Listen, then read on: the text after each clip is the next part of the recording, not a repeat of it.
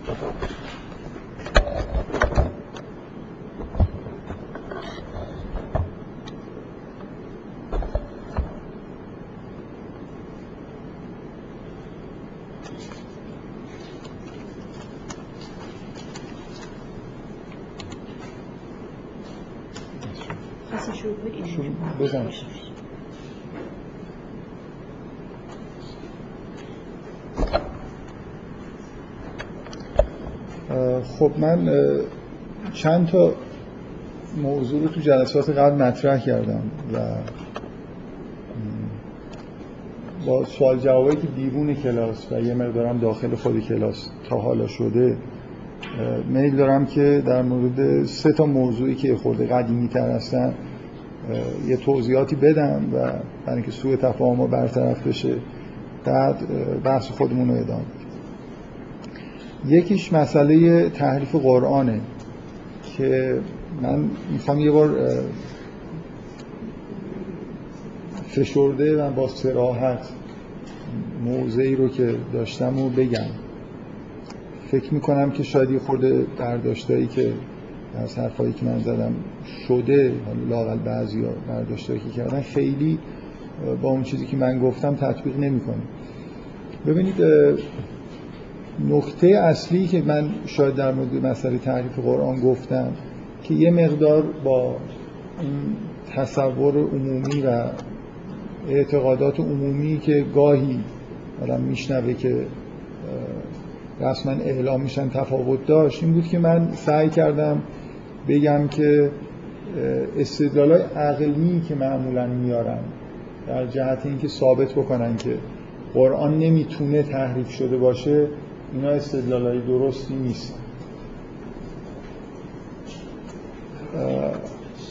ممکنه استدلالایی که من بررسی کردم کسی بگه که استدلال بهتر از این یا مثلا به اصطلاح یه جور بیانهای بهتری از این استدلال وجود داره ممکنه وجود داشته باشه. به هر حال من سعی کردم بگم که استدلال قانع کننده ای از نظر من وجود نداره. من تا حالا نشیدم که واقعا یه جوری قانع بکنه آدمو که نمی‌تونه قرآن تحریف شده باشه.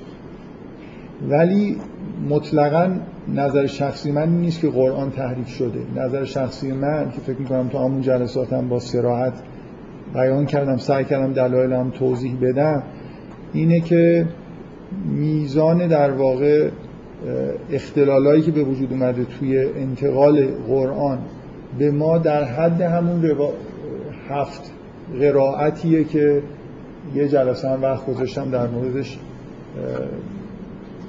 توضیح دادم مثلا. همه اختلاف قرائت های موجود توی سوره کهف اگه اشتباه نکنم بررسی کردیم که فضای اختلاف قرائت ها رو یه مقدار همتون شنیدید.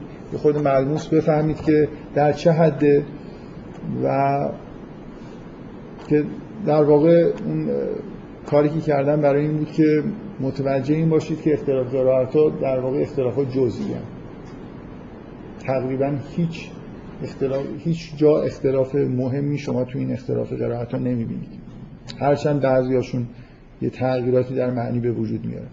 من عقیده عقیدم اینه که میزان اختلالی که توی انتقال قرآن به ما صورت گرفته که حالا می‌خواید اسمش رو تحریف بذارید یا حالا هر چیز دیگه ای در حد همین اختلاف قرائت هاست. فقط نکته اینه که من هیچ استدلال عقلی برای محفوظ موندن قرآن رو نمیپذیرم. میگم که ما برای اینکه تصورمون این باشه. من برای اینکه تصورم این هست که میزان اختلال همین در حد اختلاف قرائت هاست دلایل تاریخی و متنی دارن نه دلایل عقلی. و تأکیدم روی اینه که مسلمونا بهتره که دنبال همین جور در واقع دلایل این شکلی برن. یعنی من سعی کردم استدلال هایی بیارم که روشن بکنه که قرآن در زمان عثمان با دقت خیلی زیاد جمع بری شد. و اگر این سندهای تاریخی پذیرفتنی باشن یا دلایل متنی که من برای حتی دلایل از متن قرآن سعی کردم بگم که میشه آورد که یه همچین چیزی رو تثبیت می‌کنه که دقت جمعآوری زیاد بوده. لازم نیست که فقط به سری احادیث تاریخی رجوع بکنیم.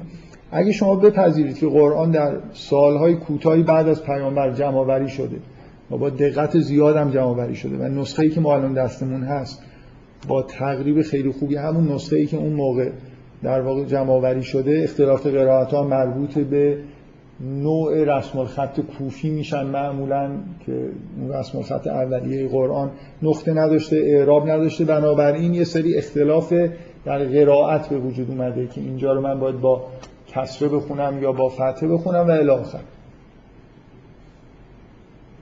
ما دلایلمون برای عدم تحریف قرآن یه همچین دلایلی باید باشه. برای من اینجوریه.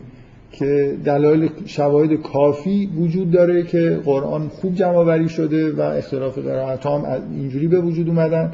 حالا نکته اینه که هر آدمی اگه بخواد واقعا تو محیط آکادمیک به طور معقولی حرف از تحریف قرآن به معنای خیلی کلی تر از این بزنه باید دلایل خودشو بیاره. به نظر می‌رسه که دلایل کافی وجود داره که ما این تصور رو داشته باشیم. و الان هم شما اگه توی مثلا فرض کنید جهان غرب و شرق توی محیط های آکادمیک برید. دلایل به همین سمتی که قرآن در زمان عثمان جمع شد. دلایل تاریخی اینو نشون میدن. چرا من این بحث رو مطرح کردم و روش تاکید می‌کنم؟ فکر کنم حتی همین حرفم تو همون جلسات زدم. فقط حالا چون دوباره دارم تکرار می‌کنم میل دارم که این نکته روشن باشه. دلایل عقلی که برای محفوظ موندن قرآن میارن یا مثلا به یه آیه توی خود قرآن استشهاد چیز می‌کنن استناد می‌کنن. اینا دلایل خواباوری هستن. یعنی مسلمونا رو به نوعی از اینکه تحقیق بکنن در مورد اسناد قرآن جلو مسلمان ها رو می‌گیرن. علت این که مسلمان ها در طی این چهارده قرن خیلی در مورد اسناد و که قرآن وسواس انگار به خرج ندادن. اینه که یه جورایی برای خودشون انگار واضحه که قرآن تحریف نشده. ببینید شما اگه واقعا اون دلایل عقلی رو بذارید کنار یه کوشش منظمی مسلمان ها باید کرده باشن و باید بکنن برای اینکه اسناد و مدارک کافی جمع بکنن که عدم تحریف قرآن رو نشون بدن. شما مطمئن باشید که اون دلایل عقلی رو الان نمی‌تونید تو محیط آکادمی که مثلا بین المللی مطرح بکنید و به طور مداوم کسایی که مسلمون نیستن دارن در زمینه اسناد و مدارک قرآن تحریف می‌کنن. حالا ممکنه یه نفر تصورش باشه که اونا اصلا با قصد دشمنی این کارا رو دارن می‌کنن یا نه تصور خیلی ایدئالی داشته باشه که هیچ دشمنی در کار نیست و دنبال حق و حقیقت هستن. مهم نیست. به هر حال مسئله اینه که لازمه که اگه مسلمان می‌خوان از کتاب خودشون دفاع بکنن با همون ابزاری که اونا دارن کار می‌کنن کار رو انجام بدن.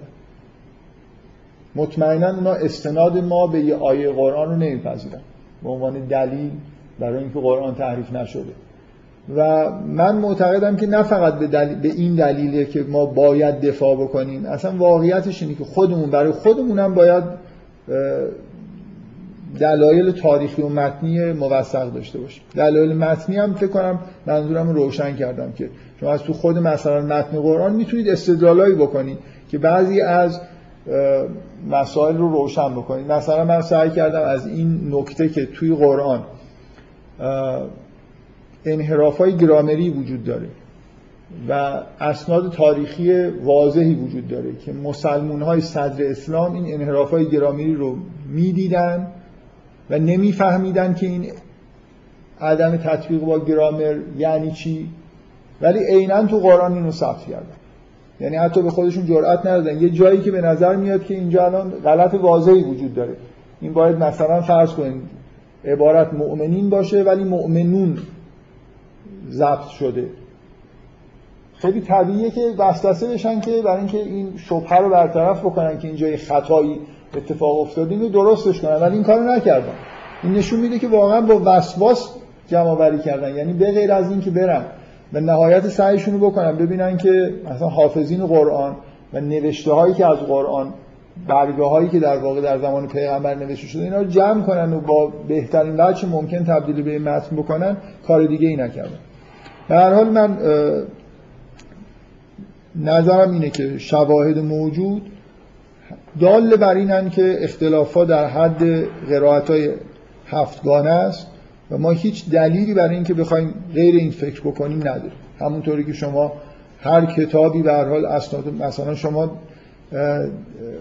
می‌تونید یه دلایلی بیارید که به دلیل اینکه اسناد کافی وجود نداره که مثلا رباعیات خیام یه مقدار زیاد این چیزهایی که میگن منصوبه و بعدا در واقع به خیام نسبت داده شده. ولی نمی‌تونید به راحتی در مورد شاهنامه مثلا این حرف رو بزنید. متنا برای خودشون بنا به اسناد تاریخی شواهدی وجود داره که کافیه برای اینکه دلالت بکنه که این متن سالم مونده. مسئله اختلاف نسخه هاست دیگه. تا نسخه جدیدی پیدا نکنید نمی‌تونید ادعا بکنید که چیز دیگه ای بوده. یعنی اگه من 100 تا نسخه موجود قدیمی از کتابی که دارم همشون با هم دیگه اختلافای خیلی جزئی دارن بعد یه دفعه یه نفر بیاد ادعا کنه نه آقا همه این متن جعلی هن. متن اصلی رو یه نفر آدم در جنسی مثلا برداشته اینو جاش گذاشته. خب همینجوری که نمیشه این ادعا رو کرد. اگه این ادعا رو در مورد قرآن کسی بکنه و شوا... بدون شواهد همینطوری برای خودش یه حرفی بزنه خب در مورد هر کتاب دیگه هم شما می‌تونید این حرفو بزنید. کتابایی که حتی تا یه قرن قبلا نوشته شدن یه نفر می‌تونه بگه آره اینو یه نفر وقتی که می‌خواست ببره چاپخونه عوضش کرده بعد مثلا همه هزار نسخه اولیه که ازش از زیر چاپ در اومده همش جعلی. ادعای موثق تاریخی در مورد قرآن وجود نداره که ما به غیر از این اختلافایی که توی متون موجود دیده میشه در واقع تصور دیگه داشته باشیم. این بحث من در مورد تحریف قرآن بود که در واقع نکته اصلیش اینه که مسلمونا اگه خواب نرن با اون عقاید با اون استدلال عقلی لازمه که در مورد قرآن وسواس داشته باشن و تا جای ممکن اسناد و مدارک جمعآوری بکنن که عدم تحریف قرآن رو از نظر تاریخی و متنی ثابت بکنن. برای من اینو گفتم برای اینکه روشن باشه که حرفم این نیست که قرآن تحریف شده یا ممکنه تحریف شده باشه. از نظر من یه جورایی منتفیه. ببینید بذارید اینجوری من بگم. شما من یه کاری که می‌کنم اینه که نشون بدم که یه سوره ها چقدر اول و آخرشون همه با هم دیگه مناسبت داره و به اصطلاح منسجم این یه فعالیت در جهت اثبات عدم تحریف قرآن. فعالیت فقط فعالیت میگم فعالیت متنی. یعنی مثلا شما اگه از این واقعا بحث‌های ریاضی که می‌کنم که حالا من خودم شخصا خیلی سمپاتی ندارم ولی فرض کنید واقعا یه نفر یه قواعد ریاضی خیلی جالبی در آورد مثلا اینکه میگن که همه سوره هایی که با حروف مقطعه شروع میشن اون وقت نمی‌دونم تعداد حروف مقطعه تو اون سوره مضرب 19 است. فرض کنید حالا یه چیز خیلی جالب تر از این یه نفر پیدا کرد. در مورد اینکه اگه حروف یه سوره رو بشمارید قاعده خیلی جالبی برقرار. خب این یه فعالیت در جهت اثبات عدم تحریف قرآنی که ممکنه بعضی از اختلاف قرائت ها رو هم بشه اینجوری منتفی کرد. متوجه از این کار کردن متنی یعنی کار کردن حالا سمنتیک یا کار کردن روی حروف حالا هر چی که می‌خواد باشه. شما اگه نشون بدید که یه سوره خیلی منسجمه اون وقت حرف زدن از اینکه اینجا یه چیزهایی کم و زیاد شده سختتر میشه. یکی از دلایلی که بعضیا نسبت به قرآن این حس اینو دارن این غربی که قرآن خیلی متن موثقی نیست یه استدلالی که البته استدلال حساب نمیشه ولی شاید یه احساسی که درشون هست اینی که خب مثلا قرآنی می‌خونن به نظرشون میاد خیلی جست و گریخته است. بنابراین احساس می‌کنن که انگار یه چیزایی توش بوده برداشته شده یا یه چیزایی جابجا شده که اینجوری شده. متوجه هستید؟ شما اگه نشون بدید که این حالت به اصطلاح این سبک قرآن که به نظر جست و گریخته میاد اینجوری نیست و یه جور انسجام جالبی توی متن قرآن هست خب اینجور شبه ها برطرف میشه. به هر حال کار کردن روی متن هم در جهت اثبات تحریف هم در جهت اثبات عدم تحریف ممکنه. جدای از مطالعات تاریخی برای هر متن.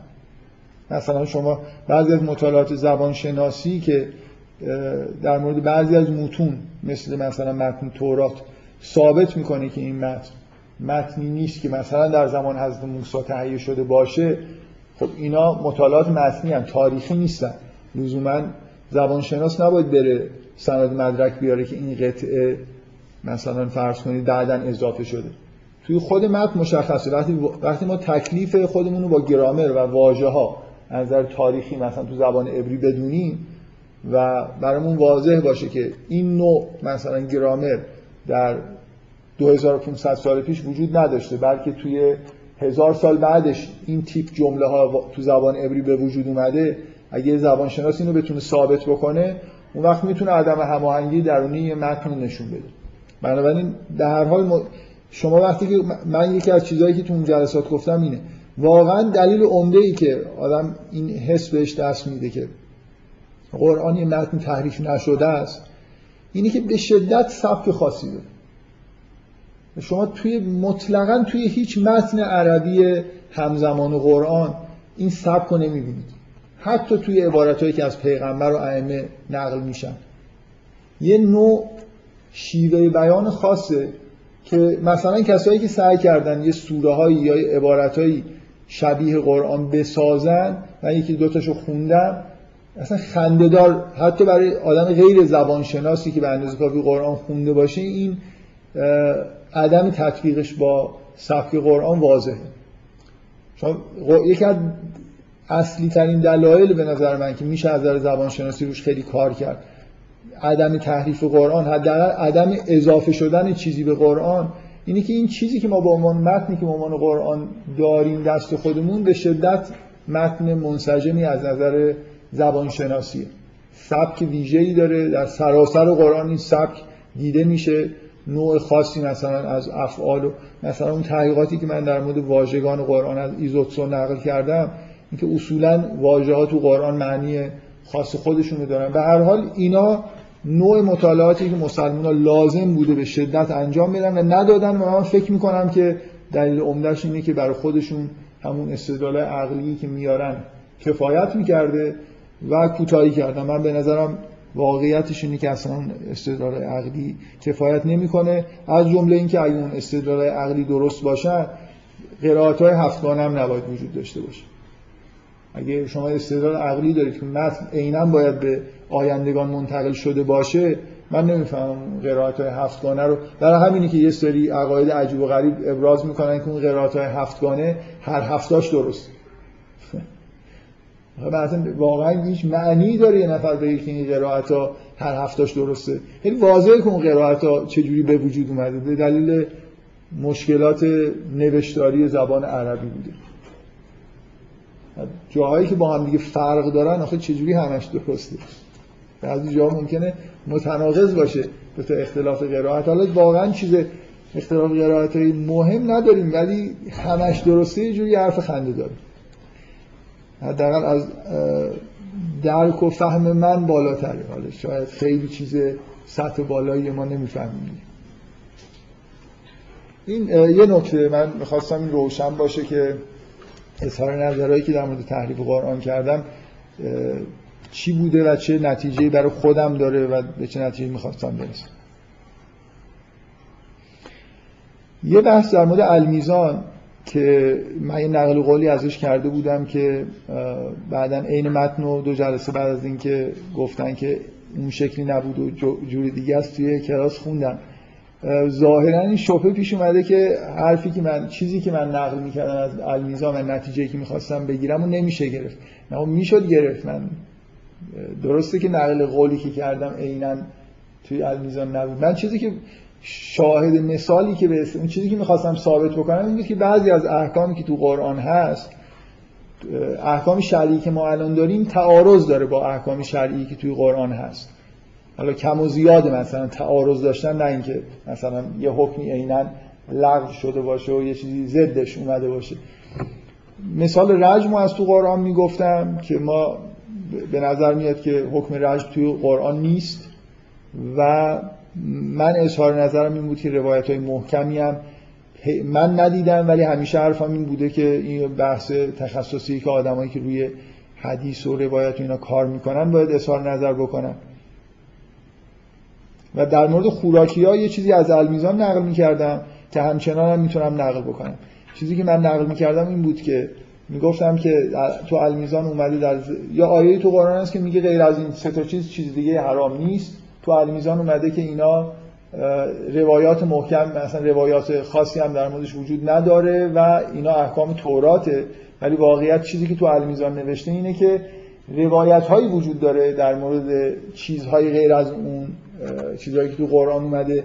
ولی متن روایت من خوندم. روای... روایت عینا داره میگه که اینا حرام نیستن. بلکه ما از خوردنشون پرهیز می‌کنیم. مثل یه چیزی که در سنت مثلا جامعه بوده و ائمه هم این سنت رو دارن رعایت می‌کنن. مطلقا.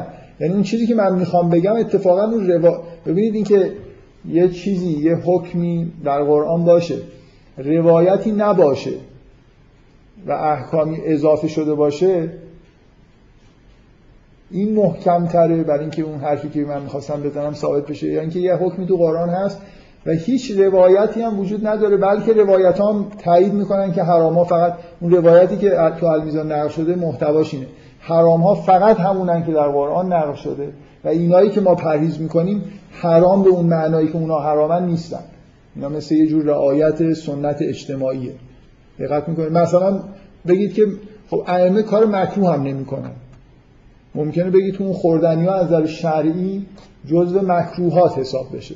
ائمه این کارو نمی‌کرد یه چیزهایی رو نمیخوردن. نمی‌دونم منظورم می‌فهمید به هر حال اون روایت یعنی هر چی که اونجا تو المیزان نقل میشه مطلقا معنیش همینه که هیچ چیزی در روایات تحریم نشده به غیر از اون چیزهایی که توی قرآن هست. این سراحت داشت اون روایتی که من خوندم. من همین رو می‌خوام استفاده بکنم از اینکه یه چیز چیزی به غیر از اون ستا حرام نیست ولی الان تو عرف مسلمونا اینجوری نگاه نمی‌کنن لیست چیزهای حرام و حلال خیلی فرق داره با اینکه فقط اون ستا حرام باشه. این نکته مهمیه به نظر من. اون روایت به سراحت داشت همون چیزی رو که من می‌خواستم بگم و می‌گفت. اینکه حرام ها فقط همونایی که در قرآن من. بنابراین نه تنها روایت دیگه ای نداریم بلکه روایت هایی داریم که همین حرف رو دارن میزن فقط یه نکته ای که من اشتباه می‌کردم و از نظر خودم نکته مهمی نیست اینه که من فکر می‌کردم که علامه طباطبایی از مجموع این نقلا نتیجه می‌گیره که پس این چیزهایی که توی شهر به عنوان ما نمی‌خوریم اینا اصلا بیپایه است. در حالی که علامه طباطبایی مطلقا این نتیجه رو نمی‌خواد بگیره. می‌خواد بگه همین که ائمه گفتن ما اینا رو نمی‌خوریم کافیه که ما هم نخوریم. متوجه هستید؟ مثل اینکه حالا چه می‌دونم احتیاط بگید احتیاط واجب اینه که مثلا نخورید. نگید که حرامه ولی فعلا مثلا ما نمی‌خوریم. خب بریم سراغ حالا یه بحث جدیدتر که جلسه قبل مطرح کردم که خیلی به اصطلاح در بیرون جلسه هم تو جلسه هم بعدم بیرون جلسه ادامه پیدا کرد. اینم خود روشن بکنیم. من مجددا روی این نکته تاکید کردم که واقع تخریب معبد تو سال 70 میلادی توجیهش برای یهودی ها سخته با توجه به فرهنگ یهودی و متن تورات یه همچین واقعی رو باید توضیح خوبی براش داشته باشن که چه گناه بزرگی مرتکب شدن مرتکب شرک شدن چیکار کردن که یه دفعه همچین واقع مهمی که مهمترین واقع تاریخ یهوده از ابتدا تا الان براشون اتفاق افتاد. یه واقع مهم توشون حمله بابلی ها و تبعید بابلیه. این دومین واقعه بعد از اونه که شدت و اهمیتش مهمتر از اونه. باعث آوار... تخریب کامل معبد و آوارگی دو هزار ساله یهودی ها در سراسر جهان شد. یعنی اصلا قوم یهود به عنوان یه قومی که با هم دیگه داشتن زندگی می‌کردن کلا از هم پاشید. توی تبعید بابلی یه تعداد زیادی از یهودی ها برگشتن ولی باز یه تعدادی در اطراف و اکناف دنیا موندن از جمله تو همون منطقه بابل برنگشتن. یعنی یه خورده این پراکندگی در دور اول ایجاد شد ولی در دور دوم کاملا دیگه قوم یهود در سراسر دنیا پراکنده شدن و همه جا به عنوان اقلیت‌هایی توی کشورهای مختلف زندگی می‌کرد من حرفم این بود که این واقع تاریخی رو باید توجیه کنم. یه نکته این که لازم نیست که من معتقد باشم یا شما معتقد باشید. هر کسی که این استدلال بر علیه یهودی ها می‌کنه اعتقاد داشته باشه که وقایع تاریخی رو باید توجیه دینی کرد. این می‌تونه این استدلال بر علیه یهودی ها می‌تونه از نوع جدل باشه. ممکنه من اصلا آدم ملحدی باشم و هیچ چیزی رو اصلا خدا رو قبول نداشته باشم ولی این استدلال در مقابل یهودی ها بذارم باید جواب بدم. اونا در بنا به عقایدشون مطابق تورات باید جواب بدن که این واقعه در اثر چه گناهی گناه بزرگی به وجود اومده. متوجه هستید منظورم چیه؟ من من شخصا مدافع اینم که تاریخ توجیه دینی و الهی داره. بنابراین سوالم از یهودی های سوالیه که خودم هم باید در مورد وقایع مشابه این سوال رو بتونم جواب بدم. ولی می‌تونه اینجوری نباشه. یعنی فعلا من می‌خوام اینو تثبیت بکنم که این سوال لزوما مثلا یهودی ها نمی‌تونن به من جواب بدن که خب ما جوابی نداریم. شما مسلمون ها مثلا چرا فلان طور هستید؟ اصلا یه آدمی می‌تونه این سوالو کرده باشه که اعتقادی به خدا حتی نداره. یهودیا باید برای این مسئله توجیه داشته باشن مگر اینکه کل منطق تورات رو ببرن زیر سوال. تورات یه روایتی از تاریخ با دیدگاه دینی. با این دیدگاه که هر وقت که اینا کار خوب می‌کنن اتفاقای خوب براشون میفته هر وقت کار بد می‌کنن اتفاقای بد براشون میفته بنابراین توی منطق تورات این مسئله باید توجیه داشته باشه مخصوصا این که به نظر من یکی از اون مشکلاتی که شاید روایت تورات از تاریخ داره اینی که بیش از اندازه این مسئله وقتی آدم کار خوب می‌کنه اتفاق خوب میفته و کار بد می‌کنه اتفاق بد میفته رو سیاسی و به اصطلاح مربوط به قدرت سیاسی و نظامی می‌دونه. می‌دونه منظورم چیه؟ یعنی همیشه اینجوریه که وقتی می‌خوام بگن که ما موحد شدیم و اتفاق خوب افتاد تو تورات این شکلیه که مثلا پادشاهی پیدا شد و اینا خیلی قدرت گرفتن. یعنی وضع دنیاشون خیلی خوب شد. من خیلی موافق این نیستم که لزوما اتفاق خوبی که برای یه قوم میفته تو چیزش این باشه که در ظاهر که نگاه می‌کنید مثلا خیلی قدرت نظامی و سیاسی و خوب داشته باشن. ولی به هر حال وقتی شما تورات می‌خونید این بدیهیه که این سوال خیلی مهم تو تاریخ یهودیت باید جواب داده بشه و جوابی که نقل کردن که خودشون به این سوال میدن که نمی‌دونم در درون مردم یه جور تنفر بیدلیلی به وجود اومده بود که نتیجهش این واقع شد این مثل شوخیه دیگه یعنی واقعا. با خود نوع توجیهاتی که توی تورات هستم اصلا سازگار نیست. شما کجای تورات به عنوان گناهان کبیره مثلا در لیست چیزشون نمی‌دونم نفرت بیدلیلی همچین عبارت های خود عجیب و غریبی دارید؟ بگذاریم. به هر حال اون سوال سوال موجهی از نوع جدل حتی اگه شما قبول نداشته باشید.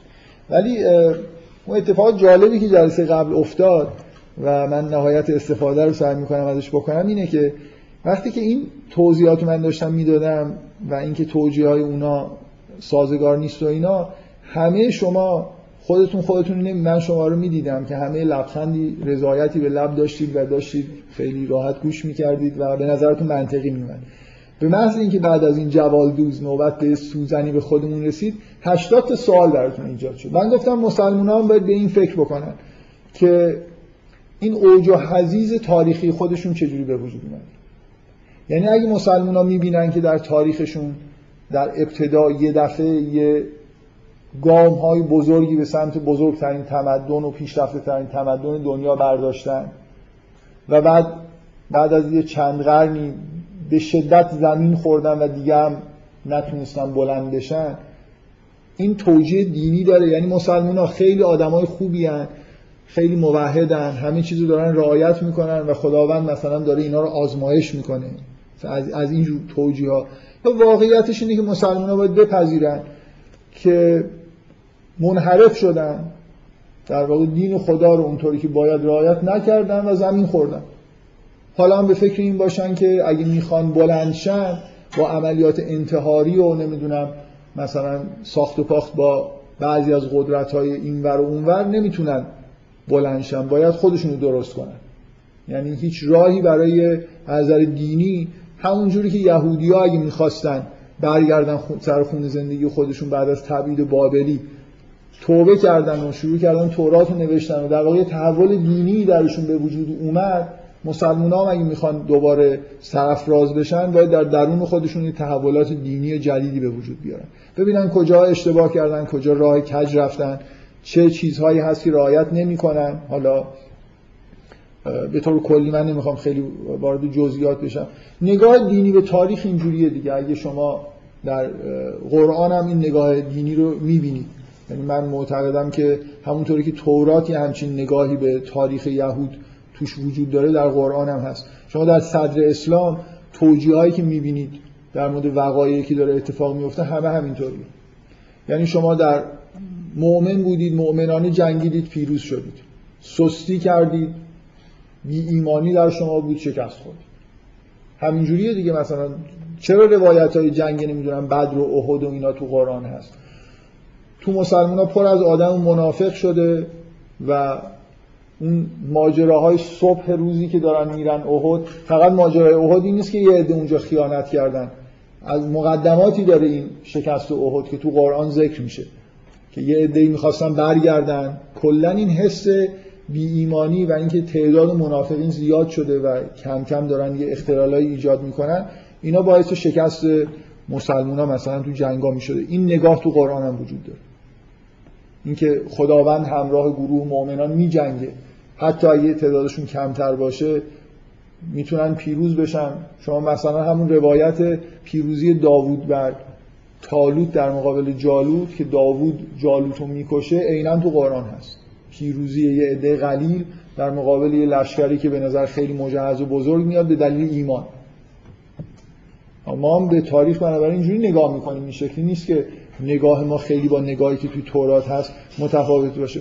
حالا نهایتش اینکه تورات یه خورده گرایشش به مفهوم خوب و بد مادی تره و تو قرآن یه خورده معنوی تره نسبت اون چیزی که توی تورات و اندیشه یهودی هست. ولی به هر حال من فکر نمی کنم هیچ کس بتونه از به قهقرا رفتن تمدن اسلامی یه جوری اینو چیزش کنه.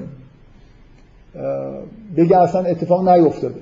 ببینید فقط مسئله از دست دادن قدرت نظامی توی یا مثلا سیاسی اجتماعی توی, توی دنیا نیست. اینکه تفوق نظامی خودشون رو مسلمان از دست دادن.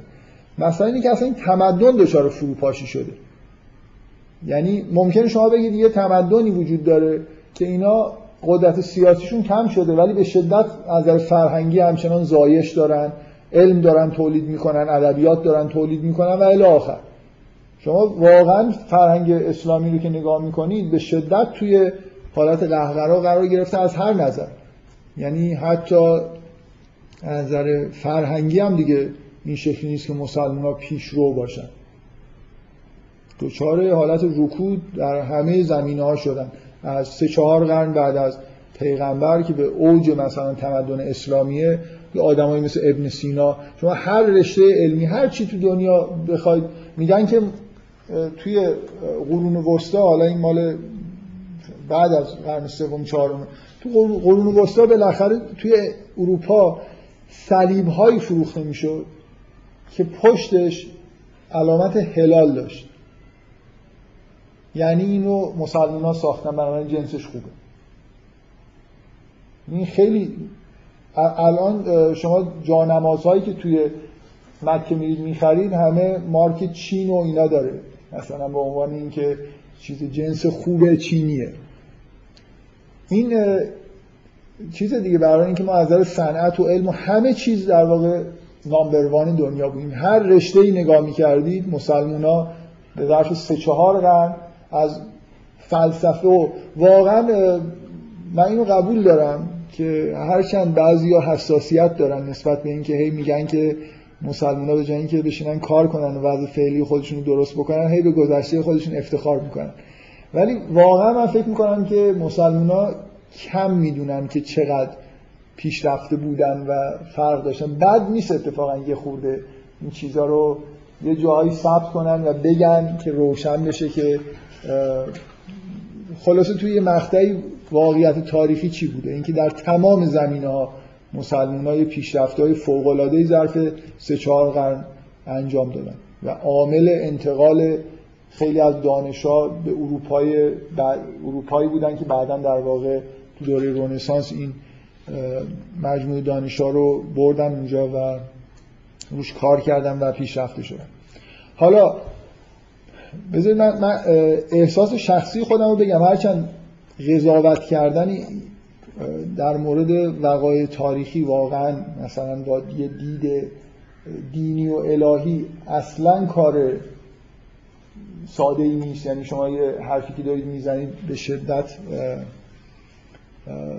ممکنه مسئله داشته باشه نمی‌دونم. ما, ما نه تاریخ رو خیلی دقیق می‌فهمیم و کلا کار خطرناکی که آدم بیاد قاطعانه بگه که آقا مثلا حمله مغول نتیجه فلان کاریه که مسلمان ها کردن و الاخر اینجور گزاره های اینجوری گفتن ممکنه گزاره های خطرناک و اصولا غلطی باشن. ولی بذارید من یه نکته ای که حالا به یه حرفایی که توی جلسات دیگه ای زدم برمیگرده و مربوط میشه رو بگم که من, من واقعا تاریخ مسلمان ها رو همینجوری نگاه می‌کنم که مسلمان ها در واقع پیشرفت اولیهشون مثل همون اتفاقیه که در دنیا بعد از مسیح افتاد. یعنی حتی اون تو قرنهای اولم نتیجه شایستگی مسلمون ها و خیلی دیندار بودنشون نبود. شما ببینید مسیح که ظهور کرد تا سه چهار قرن بعدش فضای دنیا انگار تحت تاثیر اون واقعه معنوی که اتفاق افتاده بود داشت تغییر می‌کرد. ولو اینکه مسیحی ها از همون قرن اول عقاید شرک آلود داشتن. ولی اون موج معنوی که در دنیا در اثر ظهور مسیح به وجود اومده بود بالاخره کار خودش رو توی منطقه بزرگی از دنیا کرد و نهایتا به سراسر دنیا بعد از تا الان که ما هستیم رسید. لزوما من می‌خوام بگم معنیش این نیست که اگر ما سه چهار قرن اول اسلامی رو به شدت سعودی می‌بینیم از هر جهت از نظر قدرت نظامی و سیاسی و فرهنگی و همه چیز داره پربار این معنیش نیست که مسلمان ها در همون قرنهای اول خیلی آدمای خوبی هستن و خیلی مثلا دارن خوب عمل می‌کنن. این نتیجه طبیعی نبوت جدیده و اینکه یه فضای معنوی و دینی دین جدیدی به وجود اومده. انگار تا خیلی دیگه کارو افتضاح نکنن این همچنان ادامه پیدا می‌کنه. مثل یه شیعی رو که شما هول بدید حالا هر چقدر استکاک وجود داشته باشه تا یه جایی خلاصه میره. استکاک ها در مقابل حرکت تمدن اسلامی از روز بعد از فوت پیغمبر شروع شده نه از سه چهار قرن بعدش. یعنی انحرافا به وجود اومده خیلی مشکلات به وجود اومده ولی به هر حال این مقدار اثر نبوت پیغمبر ما بوده که تا سه چهار قرن ادامه پیدا کرده همون جوری که در مورد مسیح میشه این حرف زد. همونطوری که تاریخ بنی اسرائیل اینجوری بوده. یعنی ظهور مثلا حضرت عیسی حرکت بنی اسرائیل با تمام کارهای عجیب و غریبی که اینا می‌کردن و گمراهی هایی که داشتن بالاخره تمدن عبری تمدن بنی اسرائیل یعنی کمکی که اینا از نظر فرهنگی به بشر کردن غیر قابل انکار. شما بالاخره یه جمعیت با فرهنگی که یه نوع در واقع رفتار جدیدی رو تو دنیا به وجود آوردن حرف از توحید زدن و خیلی اخلاقیات جدیدی رو در واقع مدون کردن. این کتاب مزامیر داوود خیلی قدیمیه و خیلی جزء بخشای معتبر تورات از نظر اسناد و مدارک فوق العاده است واقعا. یعنی هنوزم شما اینو می‌خونید یه حس خوبی از نظر اخلاقی و عرفانی به اصطلاح اونجا هست. به هر حال من فکر می‌کنم که مسلمان ها اونقدر منحرف شدن که وقتش بود و زمین خوردن. مثلا شما طبق نگاهی که توی تورات و قرآن به تاریخ وقایع تاریخی هست نباید فکر بکنید که مثلا حمله مغول یا تیمور و این نابود شدن خلافت اسلامی و تمام این منطقه رو در واقع زیر و رو کردن یه چیز تصادفیه که می‌تونست مثلا اگه مسلمان آدمای خیلی خوبی هم بودن اتفاق میفته اصلا اینجوری نیست. در واقع تمدن اسلامی چیزی که بشه بهش تمدن اسلامی گفت دیگه وجود نداشت. کشورهای اسلامی خلافتی که توی بغداد وجود داشت نمی‌دونم دربار این ترک های حالا خارزم هایی که توی ایران بودن فاجعه فاجعه است. یعنی شما وقتی که می‌خونید که چیزی که تو این درباره داره میگذره مثلا چه می‌دونم غزنوی ها که همه درباره پر از پسر بچه هاییه که برای مثلا سو, استفاده جنسی اونجا نگهداری میشن. اینکه شما هر جور تمدن و فرهنگی به وجود بیارید فقط یه لیبل اسلامی روش بزنید بعد خداوند ازش باید حمایت بکنه این شکلی که نیست. باید این فضای جامعه باید حالا حکومت اگه اینجوریه لاقل مثلا رده های پایین شما بعد نیست برای اینکه این حرف من رو بفهمید که رده های پایین چجوری بودن. این کتاب تاریخ اجتماعی ایران که آقای راوندی جمع کرده خیلی کتاب خوبیه که به چیز نمی‌پردازه به تاریخ نظر سیاسی و اینکه کی کدوم پادشاه بود کی با کی جنگید. اینا رو گذاشته کنار تاریخ اجتماعی نوشته. در مورد اینکه مردم داشتن چیکار می‌کردن. یه خود بخونید ببینید که مردم داشتن چیکار می‌کردن. چقدر؟ فضای جامعه فضای دینیه فضای اسلامیه و کتاب خیلی مفصلی ها. یعنی ده یازده جلد. که بعضی از جلداش هم خودش مثلا دو جلده.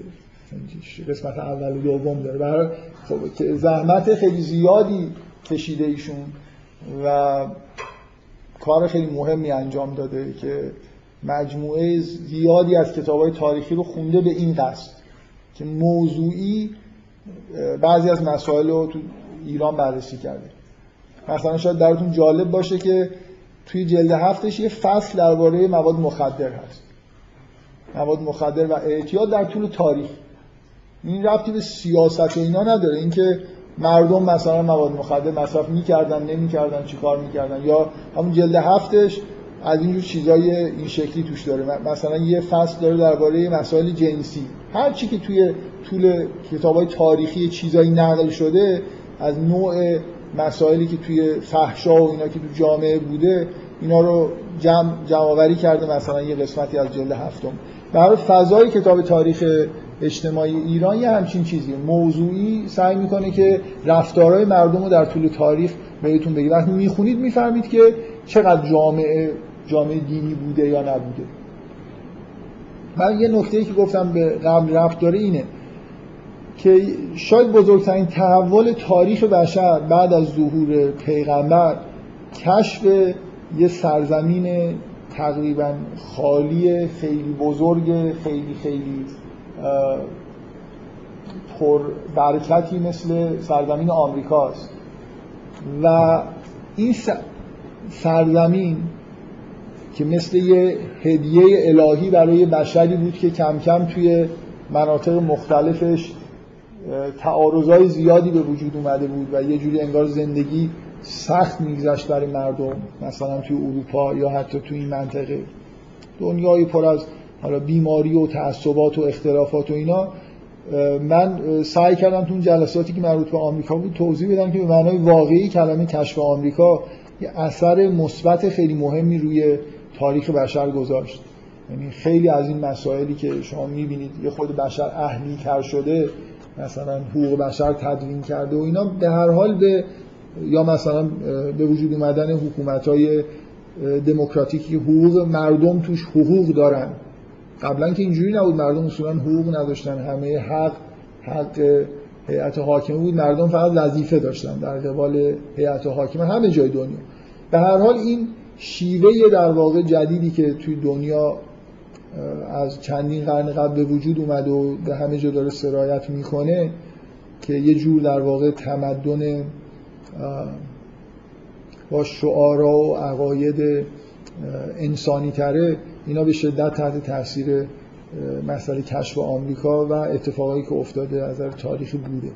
من نکته ای که می‌خوام بگم اینه که شما, شما این واقعه رو من تو اون جلسات هم اشاره کردم. حالا یه خورده اونجا کمتر جلسات جلسات دینی حساب می‌شد این جلسات بیشتر میشه.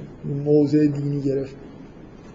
شما اگه جای پروتستان ها باشید چجوری به این ماجرا نگاه می‌کنید که کشف آمریکا همزمان با ظهور اصلاحات دینی توی اروپا است یعنی یه عده آدم بر علیه فساد دینی کلیسا و تحریفات شدیدی که توی مسیحیت به وجود اومده بود قیام کردن از جون خودشون گذشتن کشته دادن مقاومت کردن و همزمان می‌بینید که اونجا یه فضای خالی تو کره زمین ایجاد شد که اینا تونستن مهاجرت بکنن اونجا و یه دولت و حکومت پروتستان برای خودشون بسازن و خیلی خوشبخت بشن. شما اگه جای پروتستان ها باشید اینجوری به این مسئله تاریخی نگاه نمی کنید که انگار این یه هدیه الهیه که متعلق به ماست. خب آمریکایی‌ها خیلی اینجوری نگاه می‌کنن پروتستان ها خیلی اینجوری نگاه می‌کنن.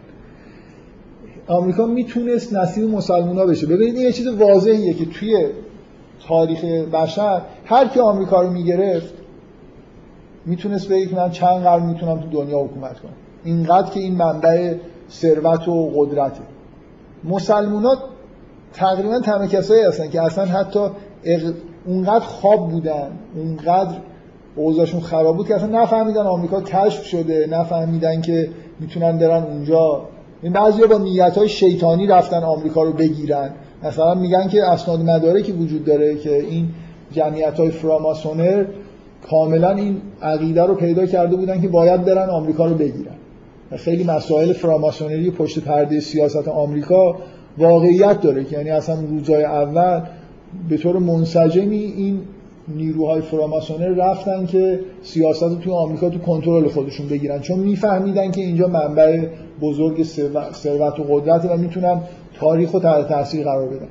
اینکه مسلمان در تمام این دوران با بدبختی و فلاکت خودشون در واقع دارن دست و پنجه نرم می‌کنن و دنیای جهت دیگه می‌گیره. من نگاه دین فکر می‌کنم دینی به این مسئله همینه. واقعا این ببینید اینجوری نیست که مسلمان های احساسی دارن که تنها دین مشروع توی دنیا هستن و خدا همیشه طرف ایناست. حالا هر کاری می‌خوام بکنم. صرف این که مسلمونن مثلا اسمشون مسلمون کافی. و اینجوری نیست.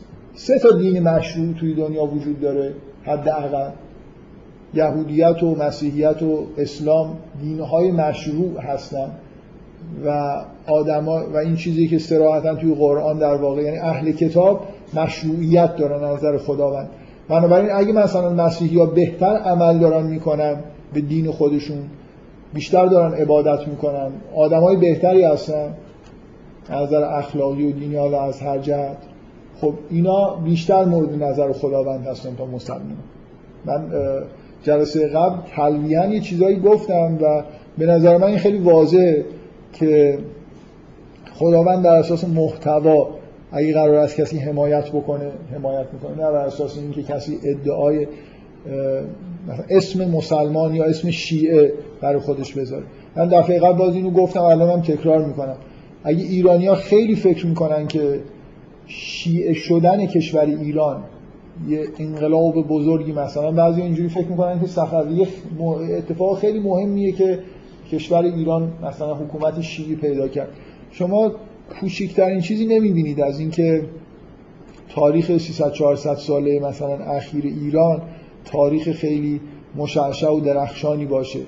من فکر می‌کنم نگاه دینی به تاریخ اینه که اگر یه اتفاق خیلی خوبی بیفته اگه اتفاق دینی خیلی خوب بیفته شما باید بعدش یه دوران خیلی خوبی رو ببینید. و اینجوری نیست. من, من به حال خودم شخصا دارم به تاریخ اینجوری نگاه می‌کنم. همونطوری که توی تورات و توی قرآن توی کتاب مقدس هست.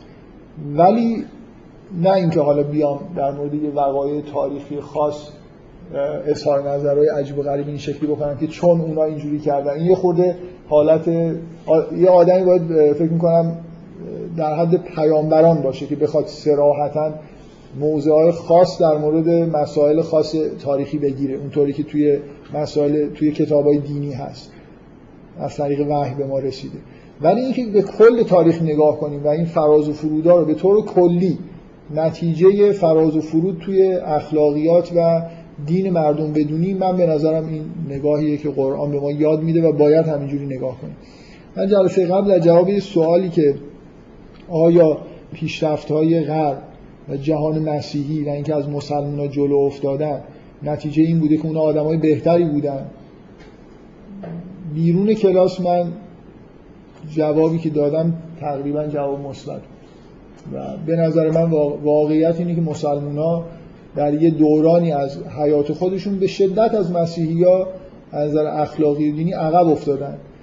و در واقع فقط اسم مسلمانی براشون موند و نتیجهش هم اینه که مسیحیت در واقع دین قدرتمندتریه و دینیه که حتی می‌خوام بگم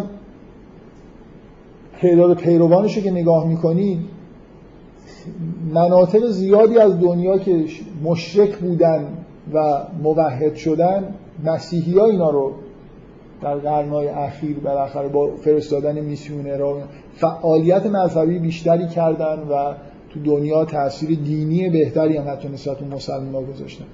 مسلمان های دوره کوتاهی بعد از پیامبره که مؤثرن و توی تحولات مثبت دنیا خیلی نقش بازی می‌کنه. من یه صحنه ای رو از یه جنگ صلیبی به همین که از دوستان که سوال کرده بود گفتم بعد نیست برای خاتمه این حرفی که دارم می‌زنم این صحنه رو نقل بکنم. خودم توی کتاب اینو خوندم خیلی رو من تاثیر گذاشت. توی یه من اصلا یادم نیست اون کتاب من در دسترس من نبود که برم نگاه کنم. یه لحظه در یه جنگ صلیبی که توی فکر می‌کنم منطقه شرق اروپا اتفاق افتاده. تا اونجا که تو حافظم هست. مثلا اطراف شمال مدیترانه حالا توی یونان این طرف ها نمی‌دونم. یه صحنه پیش اومده که لشکر اسلام با لشکر مسیحی ها مواجه شدن. مسلمان ها قوی ترن. و تصوری که باید داشته باشید از لشکر مسلمان ها یه لشکریه که احتمالا سربازاش شراب می‌خورن. دنبال غنیمتن.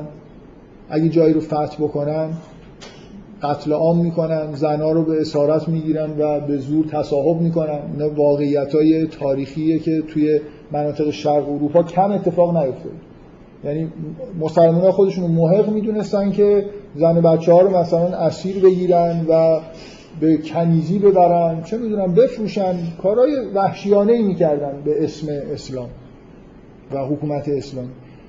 فکر می‌کنم تا اونجا که من یادمه تو این واقعه خاص مسلمان ها خیلی قوی ترن و مسیحی ها خیلی لشکر کوچیکتری دارن.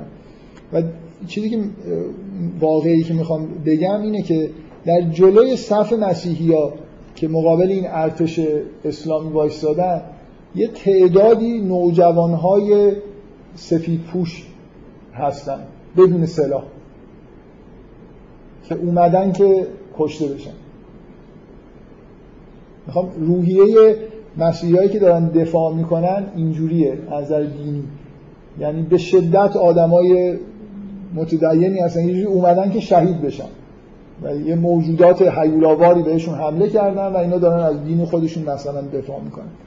من فکر نمی کنم توی همچین واقعی چون اینا اسمشون مسلمونه و اونا اسمشون مسیحی خداوند این بره مثلا فکر کنم بعضی از مسلمان فکر می‌کنن که خدا همیشه طرف مسلمان است. الان اگه بین یهودی ها و مسلمان ها درگیری اصلا فکر کردن نمی‌خواد. معلومه که یهودی ها که کافرن ما مثلا مسلمونیم بنابراین خدا طرف ماست. حالا ما هر چی می‌خوایم بکنیم. همین اسم من بارها اینو گفتم که این اصطلاح قرآن رو اصطلاح خیلی عبرت انگیزیه که به مسیحی ها گاهی اوقات در قرآن گفته میشه الذین قالو انا نصارا کسانی که میگن ما نصارا هستیم. نمیگه نصارا. که ما من فکر می‌کنم اگه الان یه وحی می‌شد به ما می‌گفتن تو اصطلاحی که در یک کتابی شبیه قرآن مثلا کسانی که می‌گوین ما مسلمان هستیم. یعنی این مثل اینی که بگی اینا نیستن دیگه واقعا فقط میگن که هستن. ما اسم خودمون ما ایرانیا یه قومی هستیم که میگیم شیعه امامای مثلا معصوم هستیم. ولی خب نیستیم. شیعه هستیم یعنی پیرو اونا هستیم. یعنی نه رفتار ما اخلاق ما هیچی نمی‌خوره. فقط اسممون مثلا شیعه علی ابن ابی طالب. واقعا ما کسانی هستیم که میگیم شیعه علی ابن ابی طالب هستیم. به وضوح نیست بنابراین امداد الهی اگه در تاریخ خداوند دخالت می‌کنه بر اساس واقعیت ها بر اساس اون چیزی که واقعا هست نه بر اساس اون چیزی که مردم ادعا می‌کنن یا میگن.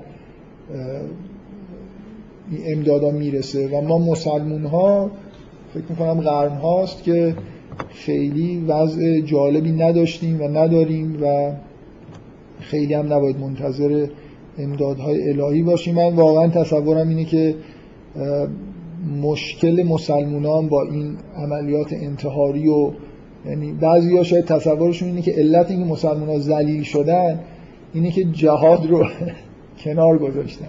به اندازه کافی مثلا خوب شمشیر نزدن در طول تاریخ و اگه الان دوباره برگردن و اون احکام و این اهل سنت کلا نگاهشون به مسائل شرعی اینجوریه دیگه. که حالا یه خورده به شیعه کسانی که میگن ما شیعه هستیم سرایت کرده. یعنی کلا اون خشونتی که توی اصلا قرنهای اول اسلام به وجود اومد تحت تاثیر روحیه عربی همچنان اهل سنت اینو جزو اصول اساسی اسلام می‌دونن و فکر می‌کنم تصورشون اینه که چون به اندازه کافی جهاد نکردن بدبخت شدن و الان هم دارن جبران سعی می‌کنن بکنن. با هر طریق ممکن دارن سعی می‌کنن که سنت جهاد اسلامی رو حالا با عملیات انتحاری به هر طریقی زنده بکنن بگذار. در من فکر می‌کنم بد نیست که گاه گداری آدم بدون اینکه اظهار نظرهای خیلی خاص در مورد وقایع خاص بخواد بکنه ولی تاریخ به هر حال نگاه دینی به تاریخ همینه. در قرآن از طرف پیامبران مثلا یه همچین وعده هایی هست که اگه شما ایمان بیارید خداوند درهای آسمان و برکات رو مثلا برای شما باز می‌کنه. این وعده ای نیست که یه زمانی داده شده باشه و الان وجود نداشته باشه. هر جایی یه قومی به وجود بیان و واقعا یه تحولات دینی درشون به وجود بیاد ایمان داشته باشن در راه ایمان خودشون تلاش بکنن قطعا هدایای الهی بهشون داده میشه. بعد سوال دیگه ای که در رابطه با این حرفا پیش اومد که تو کلاس گفتم بیرون کلاس هم ادامه پیدا کرد در مورد موفقیت های قوم یهوده و اینکه یهودی ها می‌تونن ادعا بکنن که این بازگشتشون به اسرائیل هم پس یه چیز داشته دیگه. نتیجه یعنی این این در واقع یه جور مقالطه است دیگه. حالا هر کی یه جنگی رو برد بگه که خدا طرف من بوده. این این این مثل همین گرد بودن گردوه. و اینکه از این ور اگه اگه من یه موجود یه قوم الهی یه جایی ببینم انتظار دارم که خداوند بهشون کمک بکنه. و مثلا خار و ذلیل نشن بلکه سرفراز باشن. ولی اینکه حالا هر جنگی هر کسی کرد و برد معنیش اینه که خداوند بهش کمک کرده اینکه خب واضحه که اینطوری نیست. در صدر اسلام گاهی غلبه مثلا فرض کنید با کفار بوده این معادلات این شکلی نوشتن دو از هیچ طرفش در واقع به این سادگی نیست. برعکسش که اصلا جزء ادعاها نیست که پیروزی نشانه امداد الهی لزومه. من یه توضیح کوتاه فقط می‌خوام بدم در مورد سعی کردم در مورد یهودیت که صحبت می‌کنم. هیچ وقت بحث به مسائل سیاسی مربوط به اسرائیل و این حرفا نرسه. برای اینکه یه جورای خارج از موضوع و من خیلی مسئله اسرائیل و مسئله دینی نمی‌دونم که بخوام وارد این بحثا بکنم. این مسئله سیاسیه که توی دنیا پیش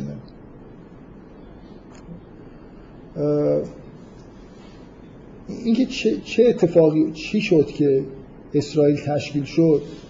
اسرائیل دوست دارن بگن که مثلا هیتلر جنایت های انجام داد و زجر هایی که ما در طول, طول جنگ جهانی دوم کشیدیم پاک شدیم. مثل فرض کنید مسئله اسارت بابلی و خداوند ما رو برگردون به سرزمین مقدس این روایت یهودیایی که توی اسرائیل هستن اینه که اتفاقی که افتاده اتفاق دینیه و نشانه لطف خداوند مثلا به مردم اسرائیل.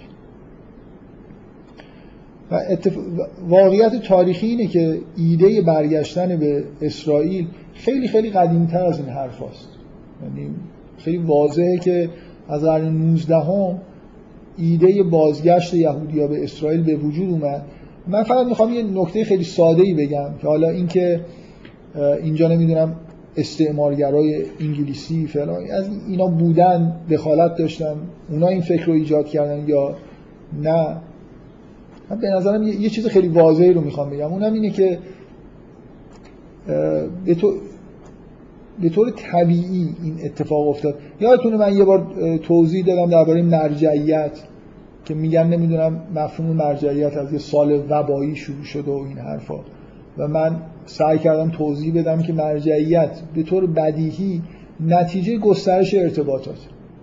یعنی شما وقتی که وارد مثلا قرن 19 هم میشی وارد قرن 20 میشی.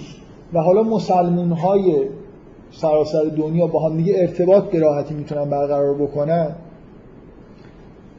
قبلا شما نمی‌تونستید مثلا بگید که یه نفر مرجع همین شیعیان جهان بشه. مثل مثلا فرض کنید مرجعیت عام به اون معنایی که آقای بروجردی پیدا کردی حالا کسایی که در طول تاریخ بودن. در اینکه اصلا وقتی ارتباطات وجود نداره دنیا به یه چیزهای محلی تقسیم شده. دین هم همین جوریه یعنی صاحبان فتوا توی قسمت های مختلفی که شیعیان و مسلمان ها وجود دارن هستن. هر کسی تو منطقه خودش مرجعیت داره. مرجعیت عام وجود نداره. لازم نیست وبا بیاد که مرجعیت عام به وجود بیاد. ار... گسترش ارتباطات یه نتایجی به بار میاره. به وجود اومدن ایده بازگشت به اسرائیل یه دلیل خیلی سادهش گسترش ارتباطات اصلا شما تو قرن مثلا فرض کنید 15 16 یهودیایی که در اطراف و اکناف دنیا دارن زندگی می‌کنن با هم دیگه ارتباط اونچنانی ندارن. جوامع پراکندن. یه لحظه هایی توی تاریخ به وجود میاد. حالا دیگه تلگراف داریم تلفن داریم. دنیا کوچیک شده دیگه. یهودی های سراسر دنیا هم دیگر حالا می‌شناسن با هم دیگه ارتباط دارن. بنابراین می‌تونن حرف از این بزنن که بیاین برگردیم به سرزمین خودمون. نمی‌دونم منظورم می‌فهمید یا نه. یه ببین یه قوم کوچیکی مثلا فرض کنید یه جامعه یهودی کوچیک جنوب فرانسه که نمی‌تونه تصمیم بگیره برگرده به اسرائیل. ولی از اواخر قرن 19 فعالیت های بین المللی صهیونیستا شروع کردن که برن اطراف دنیا یهودی ها رو شناسایی بکنن با رهبراشون صحبت کنن که بیایم برگردیم بریم اسرائیل. اصلا این, این ایده به نظر من ایده خیلی بدیهیه. در تمام طول تاریخ ایده برگشت سرزمین مقدس وجود داشت و فقط در قرن 19 هم به دلیل اینکه امکانات جدید به وجود اومد تحقق پیدا کرد. یعنی از اواخر قرن 19 هم زمزمه ها تبدیل به این شد که اعلامیه صادر کردن رفتن با رؤسای کشورهای مختلف ملاقات کردن و نهایتا توافقای صورت گرفت که بیان برگردن به اسرائیل. حالا بعدا جنگای جهانی اول و دوم اتفاقا اختلال ایجاد کرد یعنی فاصله انداخت بین اون فعالیت ها تا برگشت کامل. ولی این مهاجرت ها خیلی زودتر شروع شده بود. شاید اگه جنگ نمی‌شد زودتر هم به نتیجه می‌رسید.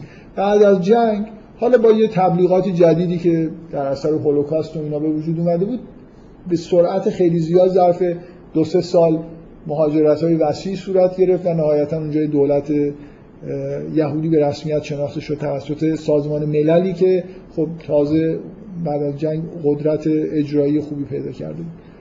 من می‌خوام بگم که کل ماجرا خیلی ماجرایی نیست که نه رفتی به جنگ جهانی دوم و هولوکاست و این حرفا داره که بخوایم روایت های دینی جعلی این شکلی بسازیم که نمی‌دونم جنگ جهانی دوم شد ما پاک شدیم تاریخ به وضوح نشون میده که حداقل 100 سال 130 40 سال صهیونیسم سابقه سابقه داره اسناد مدارک وجود داره که اینا چه فعالیتایی می‌کردن چه مذاکراتی انجام دادن. اعلامیه هایی که صادر کردن اعلامی های اعلام موجودیت صهیونیسم و یارگیری کردن توی سیاست بین الملل همه این کارا قدیمی تر از جنگ جهانی اوله و توی دوران جنگ هم در واقع با فروپاشی امپراتوری عثمانی بعد از جنگ جهانی اول و مستعمره شدن خیلی از مناطق تحت پوشش امپراتوری عثمانی مخصوصا جاهایی که انگلیسی ها رفتن از جمله فلسطین خب این امکانات از نظر سیاسی هم به شدت به وجود اومد. و جنگ جهانی دوم اتفاقا جنگ کم اهمیت تری از نظر تحقق ایده های صهیونیستی. جنگ جهانی اوله که فروپاشی عثمانی خیلی مهمه که امکان به وجود اومدن یه دولت تو قلب کشورهای اسلامی رو در واقع فراهم کرد. روایت های جعلی تاریخی هم همه ادیان برای خودشون ساختن و می‌سازن. من برای میگم که خیلی با احتیاط باید برخورد کرد که حالا هر اتفاق تاریخی تا یه اتفاق خوبی بیفته این دلیل بر حقانیت یه جنبش سیاسی اجتماعی در تاریخ بخوایم بگیریم این این در واقع چیز درستی نیست. ولی به هر حال نگاه دینی به کل تاریخ نگاه درستی. من این حرف زدم برای خاطر اینکه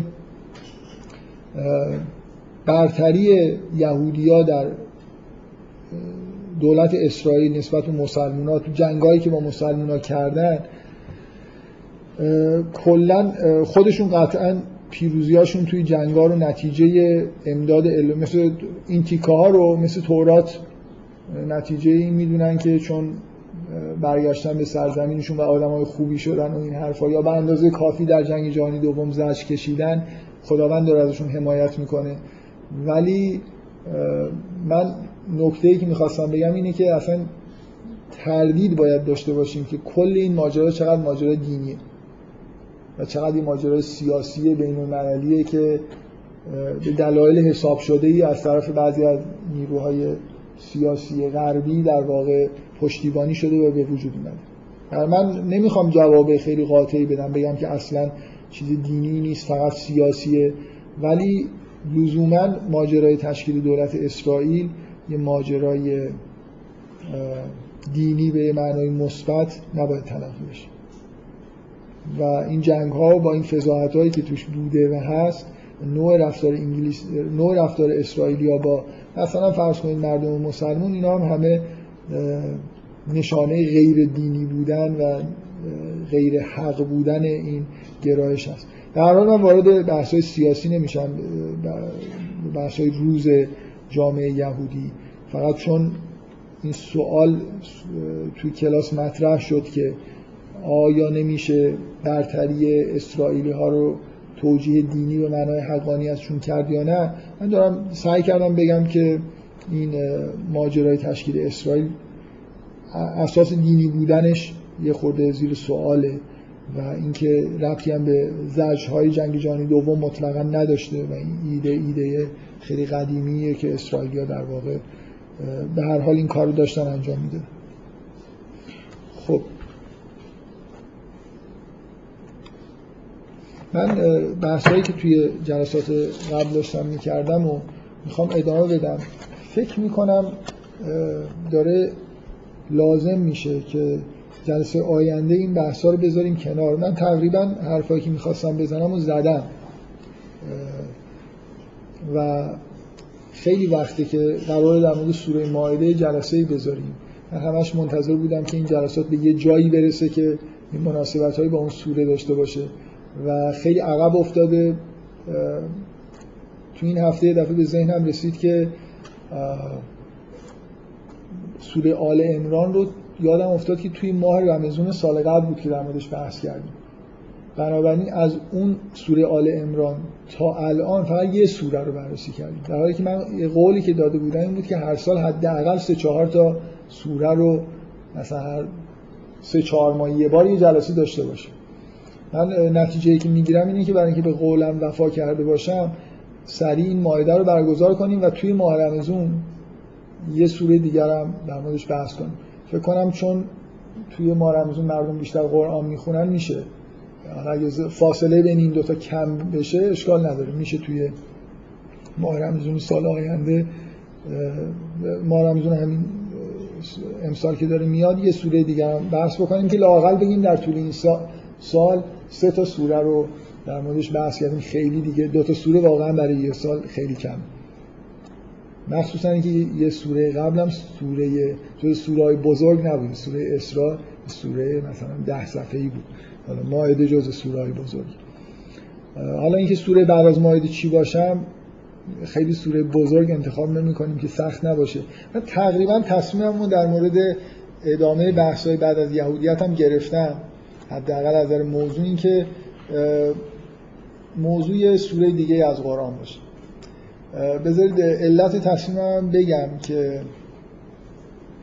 کلا یه خورده احساس می‌کنم که بحثا هر چقدر من سعی کردم که یه جوری بحثای یهودیت رو به قرآن نزدیک بکنم ولی نوع بحثا بحثایی نیست که من خیلی شخصا علاقه داشته باشم بهشون. کلا وقتی در مورد مثلا یه سوره ای دارم صحبت می‌کنم احساس بهتری دارم. فکر کنم کار مفیدتری دارم انجام میدم. تا اینکه در مورد مثلا نفی عقاید یه عده دیگه ای که یه چیزایی دارم میگن حرف می‌زنم. اینه که یه پیشنهادی که کرده بودم که بیایم یه جلساتی بذاریم که اصلا خارج از موضوع قرآن باشه و در مورد اشکالای دینی به طور کلی خورده بحث بکنیم اگر هم بخوایم این کارو بکنیم یه خورده بعد از یه سری بحث های قرآنی باشه. به اندازه کافی تو این جلسات غیر قرآنی بوده. فکر می‌کنم برگردیم یه بحث قرآنی بکنیم. حالا شاید بعدا در ادامه یه بحثایی خارج از موضوع هم کردیم. کلا ببینید وقتی که در مورد من تلاشی که داشتم این بود که بحثای یهودیت رو یه طوری پیش ببرم که به غیر از اینکه خب یه هدف اولیه که شما فضای ذهنی یهودی ها رو تا جای ممکن خوب بشناسید. تفاوتشون رو با مسلمان ها مسیحی ها یه جوری احساس بکنید که چه جوری اصلا به دنیا نگاه می‌کنن دین از نظرشون چه معنی داره و این حرفا.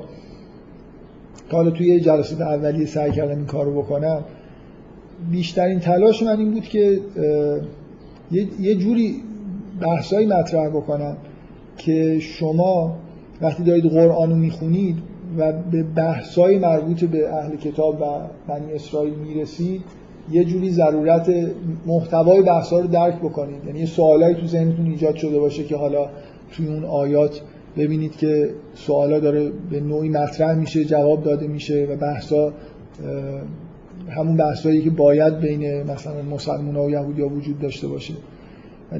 و همون سعی کردم بحثا رو همون جوری پیش ببرم که فکر می‌کنم قرآن سعی می‌کنه این کار رو انجام بده.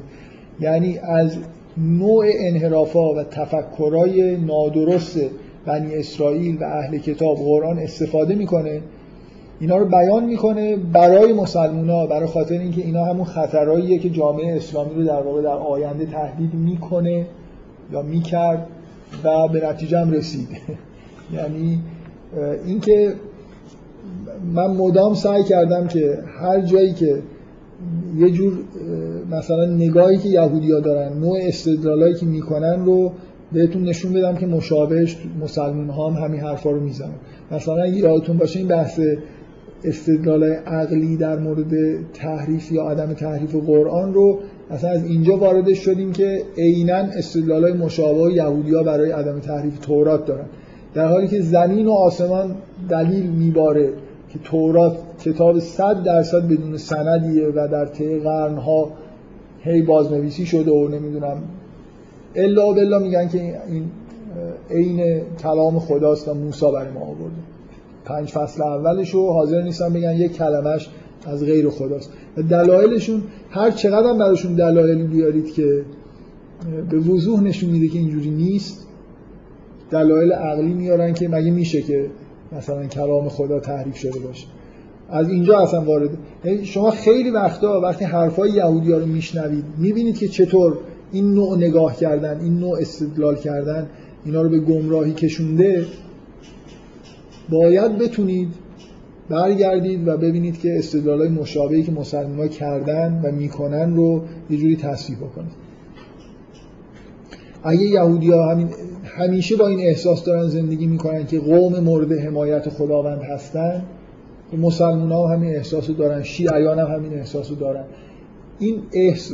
موضوع اینه که مسلمان ها فکر می‌کنن که اعتراض به یهودی ها که چرا فکر می‌کنن که قوم خدا هستن مشکل اینه که چرا اونا فکر می‌کنن قوم خدا هستن؟ ما قوم خدا هستیم. یعنی قرآن مثلا ایرادی که داره می‌گیره که اینا میگن ما مثلا ابناء خداوند هستیم احبای خدا هستیم یا اون آیه جالبی که تو سوره بقره هست که میگه که اینا میگن که باید یهودی بشید تا رستگار بشید مسیحی ها میگن باید مسیحی باشید تا رستگار بشید. مسلمان ها فکر می‌کنن که ایراد این حرف اینه که نه باید مسلمان باشید تا رستگار بشید. اونا چرا این حرف دارن؟ در حالی که همه این ایرادایی که گرفته میشه اینه که اصلا این حرف اساسا غلطه. جوابش اینه که هر کی که ایمان داشته باشه به خدا و آخرت و کار خوب بکنه رستگار میشه. مهم نیست که مسیحی باشه یهودی باشه یا مسلمون باشه و الی آخر. اینه که قرآن این حرفو داره می‌زنه نه اینکه اونا. و مثلا فرض کنید مسلمان ها میگن آره استدلال عقلی اونا که تورات تحریف نشده از غلطه برای اینکه تورات کتاب آخر نیست. قرآن کتاب آخری که باید محفوظ بمونه. و این استدلال عقلی در مورد قرآن کار می‌کنه که مگه میشه که قرآن تحریف شده باشه.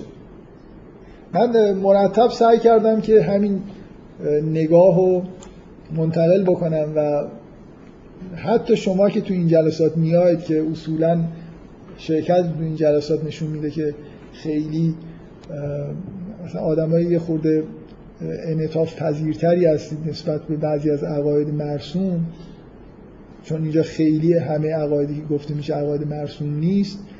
ولی باز به نظر من تو همین جلسات مقاومت وجود داشته و داره نسبت به اینکه بعضی از این ایرادایی که قرآن به یهود و مثلا نصارا می‌گیره اینا عینا در مورد مسلمان صدق می‌کنه و اصلا اون تو قرآن ذکر میشه نه برای اینکه یهودیا بخونن برای اینکه مسلمان بخونن.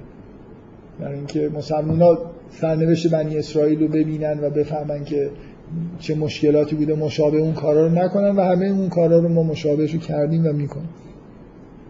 در من از اینکه این بحث این شکلی دارم می‌کنم خودم خیلی احساس خوبی ندارم. برای خاطر اینکه دارم درباره حرفای غلط حرف می‌زنم. و هرچند ضروریه ولی خیلی از این حرفا مثلا گاهگداری که به یه نوع انحرافای جامعه دینی خودمون اشاره می‌کنم خیلی احساسم اینه که اینا حرفای تاریخ مصرف داره دیگه. یعنی ممکنه پنج سال دیگه اصلا یه همچین حرفایی نباشه. مثلا این اتفاقی که تو ده 15 سال اخیر افتاده یه دفعه یه جمعیت هایی که بیشتر از خدا و پیغمبر به امام زمان اهمیت میدن خیلی صداشون بلند شده تو جامعه ما و مثلا تو سالهای اخیر یه عالمه حرف از این روایت های عجیب و غریب درباره علائم ظهور و اینا که اصلا به این شدت حداقل مطرح نبود توی مجامع دینی زده میشه. کاملا ممکنه حالا من یه جلسه اختصاص بدم در این مورد صحبت بکنم. بعد واقعا وقتی خودم گاهی میرم خونه فکر می‌کنم که ممکنه دو سه سال دیگه این موضوع کلا منتفی بشه. چون پایه درست حسابی که نداره آدم فکر بکنه که این خیلی مثل یه اتفاق گذراییه که توی جامعه دینی افتاده و حتی گاهگداری اگه کسی نیاد اقدامی هم نکنه مثلا خود به خود بعد از این مدت فروکش می‌کنه و محو میشه. به هر حال نوع این حرفایی که من در مورد حالا اشکال های و جامعه دینی خودمون می‌زنم خیلی به نظرم حرفای تاریخ مصرف دار می‌رسه. در حالی که حرفایی که در مورد قرآن می‌زنیم تاریخ مصرف دار نیست. یعنی وقتی در مورد یه سوره مثلا قرآن دارم حرف می‌زنم احساس نمی کنم که دو سه سال دیگه ممکنه این حرفایی که زدم از بین بره. در یه خورده من احساس خودم رو سعی کردم بیان بکنم که توی این چند جلسه اخیر خیلی این حس رو داشتم که دارم در مورد یه چیزایی حرف می‌زنم که مطمئن نیستم. ارزشش رو داشته باشه که آدم در موردش خیلی حرف بزنه. من یه, یه نکته ای هست این که گفتم یه, یه کتاب معروفی وجود داره. شاید یه جایی من به این موضوع اشاره کرده باشم. یادم نیست. تو این جلسات بوده دارم یه کتاب معروفی وجود داره از انگلس. انگلس نفر دوم بعد از مارکس توی جریان مارکسیسم. یه کتابی هست به اسم آنتی دورینگ کتابی که انگلس بر علیه دورینگ نوشته. فکر می‌کنم الان توی دنیا از مردم دنیا اگه بپرسید که دورینگ کی بوده تنها چیزی که در مورد دورینگ می‌دونن اینه که دورینگ یه کسی بوده که انگلس بر علیهش کتاب نوشته. یعنی انگلس خودش آدم مهمی شد توی جریانات فکری قرنهای بعد از قرن بعد از خودش. همراه به دلیل همراهیش با مارکس البته. انگلیسی ها دوست دارن که سهم انگلس رو توی مارکسیسم زیاد کنن. مارکسیست های انگلیسی دوست دارن بگن خیلی ایده های مارکس و انگلس بهش داده. آلمانی هم که خب انگلس اصلا آلمانی که احساس خوبی نسبت به مارکسیسم دارن. این از این جریاناییه که حالا یه روزی مارکسیسم کلا به عنوان یه جنبش افتضاح توی دنیا مثلا جا بیفته بعد احتمالا آلمانیا میگن این ایده های انگلس بوده انگلیسی ها میگن نه ایده های مارکس بوده. حالا فعلا توی جنبش های چپ مارکسیستی مارکسیست های انگلیسی کلا نقش انگلس رو سعی می‌کنن خیلی پررنگ نشون بدن. در حال نکته اینه که دورینگ آدمی بود. در اون زمانی مقالاتی می نوشت و شاید واقعا آدم احساس می‌کنه که وقتش رو انگلیس طرف کرد که کتاب در مورد دورینگ نوشت. و بیشتر در واقع دورینگ رو جاودانه کرد با این کتابی که نوشت. و یعنی اصلا ما چی می‌دونستیم یه آدم مثل دورینگ وجود داشته و کی چی گفته. خیلی وقتا این شکلی یعنی الان یه متفکران شبه متفکرانی تو جامعه ایران وجود دارن که ممکنه یه نفر احساس بکنه که لازمه در مورد حرفایی که اینا می‌زنن مثلا یه مقابله ای بکنه و کاملا ممکنه این از همین نوع باشه. واقعا حالا من نمی‌خوام اسم ببرم ولی تو این روشن فکرهای دینی ما مخصوصا تو این کسایی که بهش میگن روشن فکرهای دینی اصولا خیلی شبیه دورین یعنی یعنی یک کلمه تقریبا حرفی که بمونه فکر می‌کنم اینا نزدن که یه کسی فکر کنه حالا بر علیهشون مثلا صحبت کردن و اینا ممکنه خیلی اتفاقا اونایی که انحرافایی که توی دل جامعه سنتی ما هست اینا مهمترن. برای که سابقه تاریخی دارن و به این راحتی هم ممکن از بین نرن. ولی این نوع انحرافایی که تو جامعه روشنفکری دینی ما هست اینا احتمالا بعضیاشون پنج سال دیگه اصلا کسی این حرفا رو نمی‌زنه و ممکنه به خیلی از این حرفا با دید تمسخر نگاه بکنه.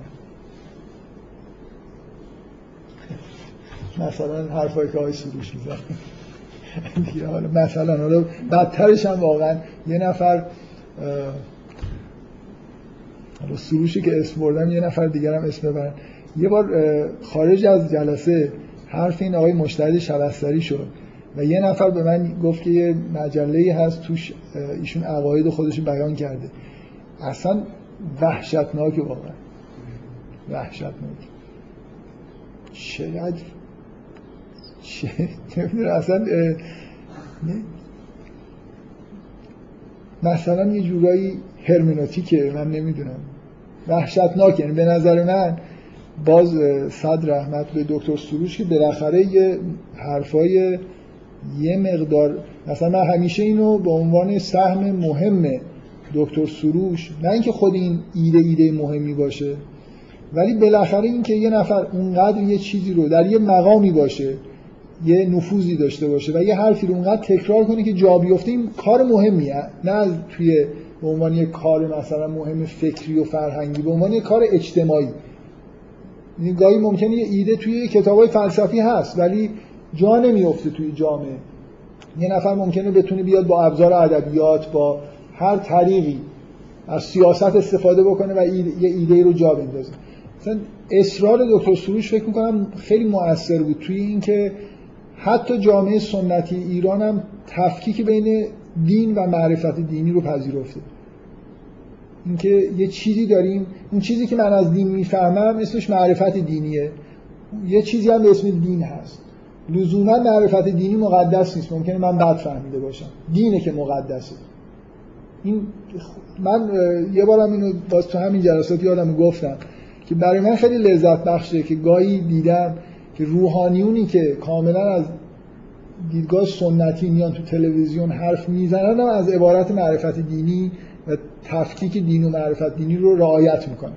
یعنی دیگه به نظر میاد تو حوزه های ما هم این چیز و این واقعا اینجوری نیست که شما 20 سال پیش می‌رفتید این حرفو می‌زدید خیلی چیز جا افتاده ای بود.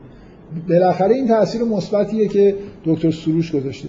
من واقعا این عقاید آقای مشتری شبستری رو خیلی نشینده بودم. خیلی پیگیری نکرده بودم. و یه مقاله ای که ایشون اصول مطالب خودش رو مطرح کرده بود خوندم و فکر می‌کنم از دورینگ هم اوضاع بدتره. واقعا اینو بعضی از این حرفا اصلا لازم نیست کسی جوابشون رو بده. همین که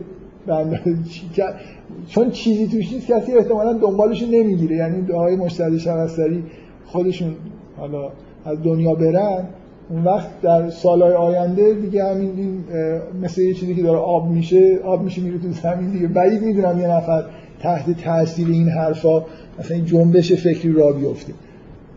همیشه برای اسمای دکتر سروش تو این جلسات بردن به عنوان اینکه حرفایی که می‌زنه به نظر من خیلی حرفای جالبی نیست درست نیست. حالا جالب بودن نمی‌دونم ممکن جالب باشه. ولی کم کم دارم می‌فهمن که توی روشنفکرهای دینی دکتر خیلی سطح بالا هست بقیهشون رو من خیلی پیگیری نکردم.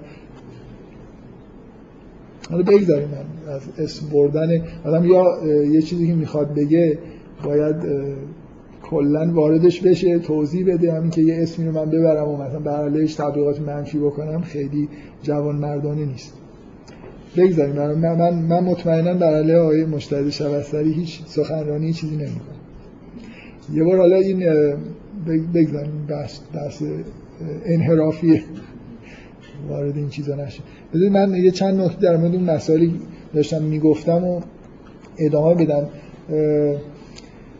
فکر می‌کنم جلسه بعد از سوره ماهده جنبندی بکنم این بحث یهودیت رو تموم بکنم. مثلا تو ماه رمزون یه کارش جدید شروع کنم فکر می‌کنم همون برگردیم به همون فعالیت یه خود مرسومتر و خودمون که یه سوره قرآن رو در موردش بحث بکنیم. من مثلا کاندیدی که الان تو ذهنم از سوره حجه ولی اینجوری نیست که تصمیم قطعی گرفته باشم. یا مثلا سوره مؤمنون یا هجر.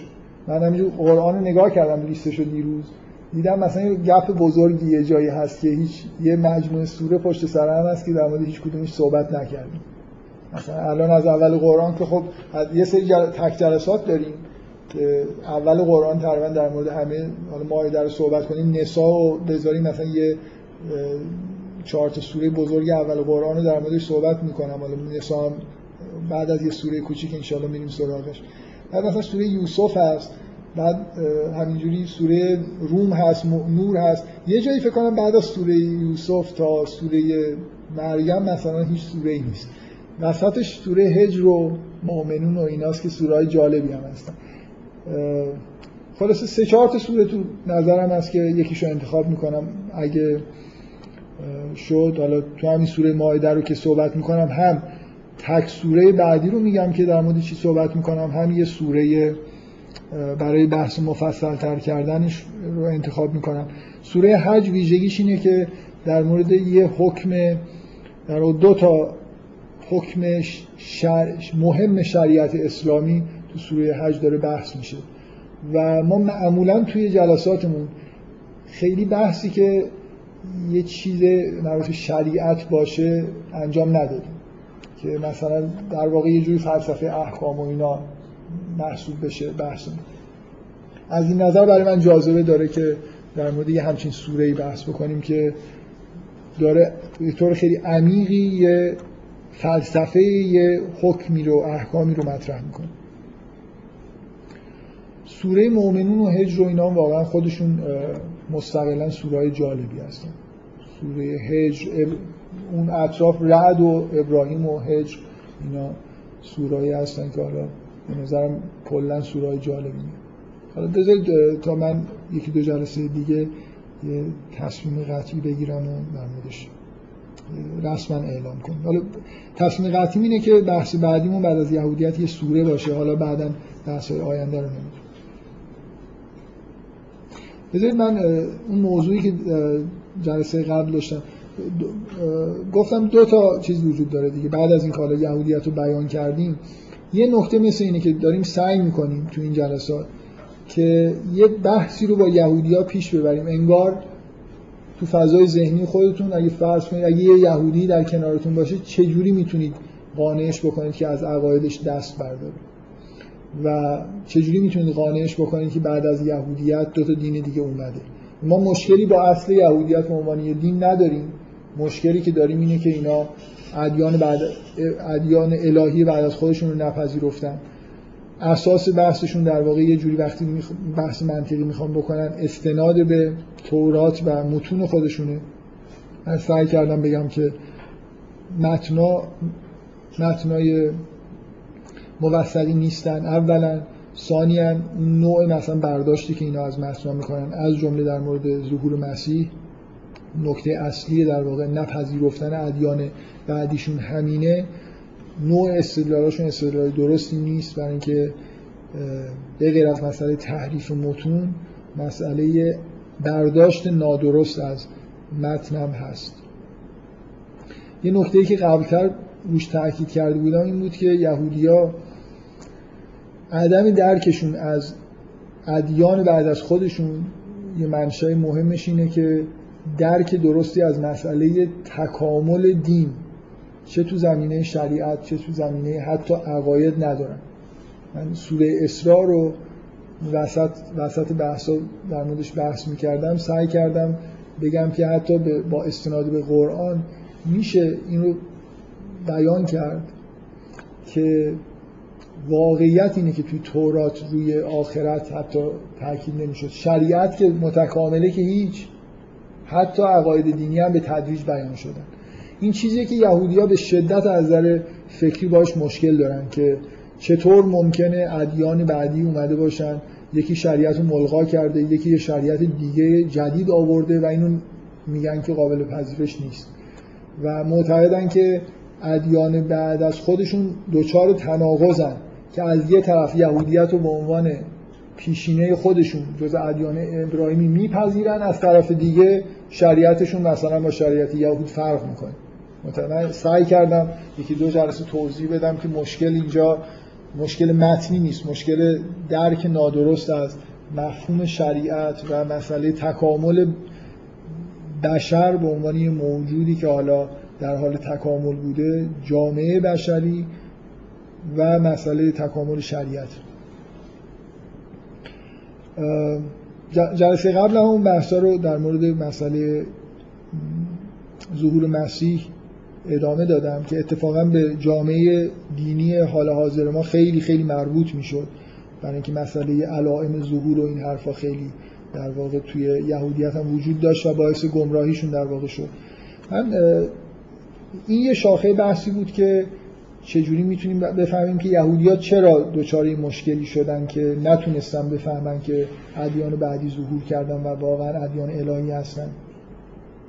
و نکته دیگه این بود اون, اون جنبه بحث بود که از مکانیسم های تحریفی که توی یهودیت اتفاق افتاده سعی کنیم استفاده بکنیم و یه درکی پیدا بکنیم از اینکه جامعه های دینی مسلمون ها تحریف های مشابهی که توش اتفاق افتاده چی بذارید من یه خاتمه ای برای اون بحث با یهودی ها از در اینکه اشکالاتی که در واقع اینکه چه یهودی ها رو چجوری میشه قانع کرد که دینشون دین درستی نیست. من سعی کردم استدلالای اونا رو بگم که اشکالش کجاست و استدلالایی که بر از طرف مسیحی ها و مسلمان ها می‌تونه ارائه بشه. مثلا در مورد ظهور حضرت مسیح چیا هست که اینا خب خیلی استدلال عقلی به معنای واقعی کلمه که نمی‌تونن باشن بحث بحث های تاریخی و متنی اصولا بین ادیان. و حالا یه نکته ای که می‌خواستم الان در موردش صحبت بکنم اینه که شما جدای از حرفایی که مسلمان ها مسیحی ها یهودی ها می‌زنن یا هر سنتی که هر جایی پا گرفته شما واقعا اگه بخواید برید تحقیق بکنید که جامعه یهودی یهودی چرا ایمان دارن چطور ایمان دارن و چرا نمیپذیرن استدلالای مثلا مخالفین خودشونو مثلا استدلالای واضحی که وجود داره که متن تحریف شده در اختیارشون هست و این متن متن نمی‌دونم تهیه شده توسط حضرت موسی نیست و این حرفا. یه واقعیتش اینه که اعتقادات یه جامعه اعتقادات سنتی یه جامعه مثل مثلا جامعه یهودی اصولا یهود... یهودی بودن یه انتخاب منطقی نیست. منظورم اینه که یه جامعه سنتی نوع یهودی ها به توسط استدلال های عقلی یهودی نمیشن که شما بخواید با استدلال های عقلی و بحث های این شکلی یهودی بودنشون رو ازشون بگیرید. معمولا توی یه جامعه سنتی مکانیزم پذیرفتن سنت چیز دی... چیزهای دیگه ایه من یه خود می‌خوام در مورد این بحث بکنم که چرا یه یهودی از نمی‌تونه از عقاید خودش دست برداره؟ هر چقدر هم که شما می‌خواید استدلال بکنید نمی‌تونید جامعه یهودی رو دچار فروپاشی بکنید از نظر اعتقادی. و دلیلش هم واقعا اینه که با این نوع بحثا اعتقاد پیدا نمی‌کنن. شما شما وقتی می‌خواید یه چیزی رو از بین ببرید باید اون علت به وجود اومدنش رو ببینید واقعا چیه. سعی کنید اون علت رو از بین ببرید. علت اعتقادی یهودی بحثای عقلی که شنیده نیست بنابراین اینجوری هم از بین نمیره. چجوری توی جامعه سنتی اعتقاد به وجود میاد؟ من این حرفا رو در مورد یهودیای خود سعی می‌کنم توضیح بدم. ولی جامعه سنتی دینی ما هم همینطوریه مسیحی هم همینطوری همه جا سنت اصولا به با این مکانیسم های خاصی خودش رو تثبیت می‌کنه. نه لزوما با بحث های عقلی. ببینید چیزی که برای یهودی قابل پذیرش نیست اینه که شما اگه یهودی باشید و بخواید دین خودتون رو ترک بکنید به یه معنایی از نظر اعتقادی شما دارید به همه اجداد خودتون پشت می‌کنید. توی جامعه وقتی عقاید سنتی به شما به ارث رسیده این مشکلی که وجود داره اینه که اگه حرفایی که مسیحی ها می‌زنن درسته پذیرشش از طرف یهودی معنیش اینه که اجداد این در جامعه یهودی مثلا مخصوصا وقتی مسیحی ها میگن که مسیح کشته شده واقعا به دست یهودی ها یعنی یهودی ها باید بپذیرن که آدمایی که در اون زمان از مسیح بودن و یهودی بودن بعضیاشون آدمای از نظر یهودی سرشناس و معتبری هستن مرتکب قتل یه پیامبر شد باید بپذیرن که تمام این دانشمندا و علما و عرفای بزرگ یهودی در از مسیح به بعد همه آدمای گمراهی بودن. این ما شخصیت هایی توی تاریخ یهود داریم. می‌خوام بگم اون مانع احساسی که وجود داره که یهودی نمی‌تونه دین خودشو کنار بذاره اینه که یه آدم علمای بزرگی وجود دارن عرفای بزرگی وجود دارن اینا های بعد از مسیح هستن. که ادعاهای بزرگی در موردشون وجود دارن. یه آدم یهودی با عشق به این آدمهای با تقوای که در راه خدا مثلا جون خودشون رو از دست دادن در راه خدا همه عمر خودشون صرف کردن بزرگ شده. یعنی در تقوا و پاکی مثلا فلان عالم یهودی هیچ شکی نیست. یهودی شکی نداره که اینا آدمای پاک و مؤمنی بودن. حالا اگه اگه مسیح رو یهودی ها کشتن و دین یهودی باید منقرض می شده اینا یه جوری آدمای اهل باطل بودن. نمی‌دونم منظورمو می‌فهمید یا نه. ببین اینکه مثلا فرض کنید اگه الان تو جامعه اهل سنت مقاومت در مقابل شیعه شدن اساسش اینه که اگه شیعیان راست میگن از شیخین جنایتکار بودن بابا اینا شیخین بعد از پیغمبر براشون مثلا در حد همون احساسی که شما در مورد حضرت علی مثلا دارید اینا کم و بیش در مورد ابوبکر و عمر داره. اگه شیعیان راست میگن و پیغمبر حضرت علی رو به عنوان جانشین خودش تنصیب کرده جامعه اهل سنت با عشق به عمر و ابوبکر و اینا بزرگ میشن. این نظر احساسی صد بزرگیه در مقابل پذیرش یه حرف مخالف. چیزی که حرفی که من دارم می‌زنم و خیلی نمی‌خوام بحث کنم در موردش اینه که عقاید سنتی اینجوری پاورجا میمونن که شما در مورد مثلا یه مکانیسمش اینه. شما در مورد شخصیت های تاریخی از بچگی احساساتی پیدا می‌کنید. احساسات خیلی عمیقی که حتی پاک بودن شما ممکنه تحت تاثیر داستانهایی که در مورد پاکی فلان آدم شنیدید اصلا به وجود اومده. می‌دونی منظورم چیه؟ یه نفر ممکنه به دلیل علاقه شدیدی که نسبت به حضرت عمر داشته یه عالم مثلا آدم خوبی شده. حالا شما دارید بهش میگید که اینا جنایتکار بودن. اینا بزرگترین جنایتکارهای تاریخ هن که مثلا بعد از پیغمبر خلافت رو غصب کردن. این احساساست که مانع میشه. من می‌خوام بگم علت این حرفا رو دارم می‌زنم اینه که واقعا یهودیا خیلی موضع غیر منطقی دارن. اینکه حرامه که در مورد نمی‌دونم اسناد و مدارک تورات تحقیق بشه یهودی ها موضعشون در مقابل این همه تحقیقات زبانشناسانه و تاریخی در مورد عدم سندیت تورات اینه که جواب نمیدن. میگن اینا کار شیطانیه. اینکه اینکه یه جامعه توی دنیا داره زندگی می‌کنه یه جامعه دینی. که رسما غیر منطقی حرف می‌زنه. و کاری به کار مثلا محافل آکادمیک نداره. مسلمان اینجوری نیستن. مسلمان نمیگن بیان محکوم بکنن بگن آقا چرا رفتید اسناد مدارک مربوط به قرآن رو بررسی کردید؟ مسیحی ها هم کم و بیش که حالا ما خیلی من مسیحی ها رو محکوم می‌کنیم که بحثاشون از دور از منطقه ایمان رو غیر عقل ضد عقل می‌دونن و این حرفا باز با این حال شما برخورد جامعه مسیحی با عقاید ضد مسیحی رو خیلی خیلی منطقی تر می‌بینید.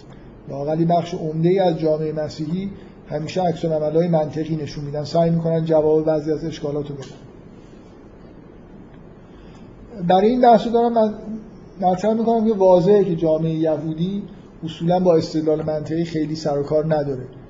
و هر چقدر من بیام این بحثا رو کش بدم استدلال منطقی بیارم هی بیام در مورد عدم سندیت تورات صحبت کنم یا بگم آقا اصلا این تورات اون معنی که اونا میدن رو ازش استنباط می‌کنن نمیده و این حرفا این اینا به درد این نمی‌خوره که شما با یهودیا مواجه بشید. برای اینکه یهودیا موانع خیلی خیلی زیادی در مقابل از دست دادن ایمانشون هست.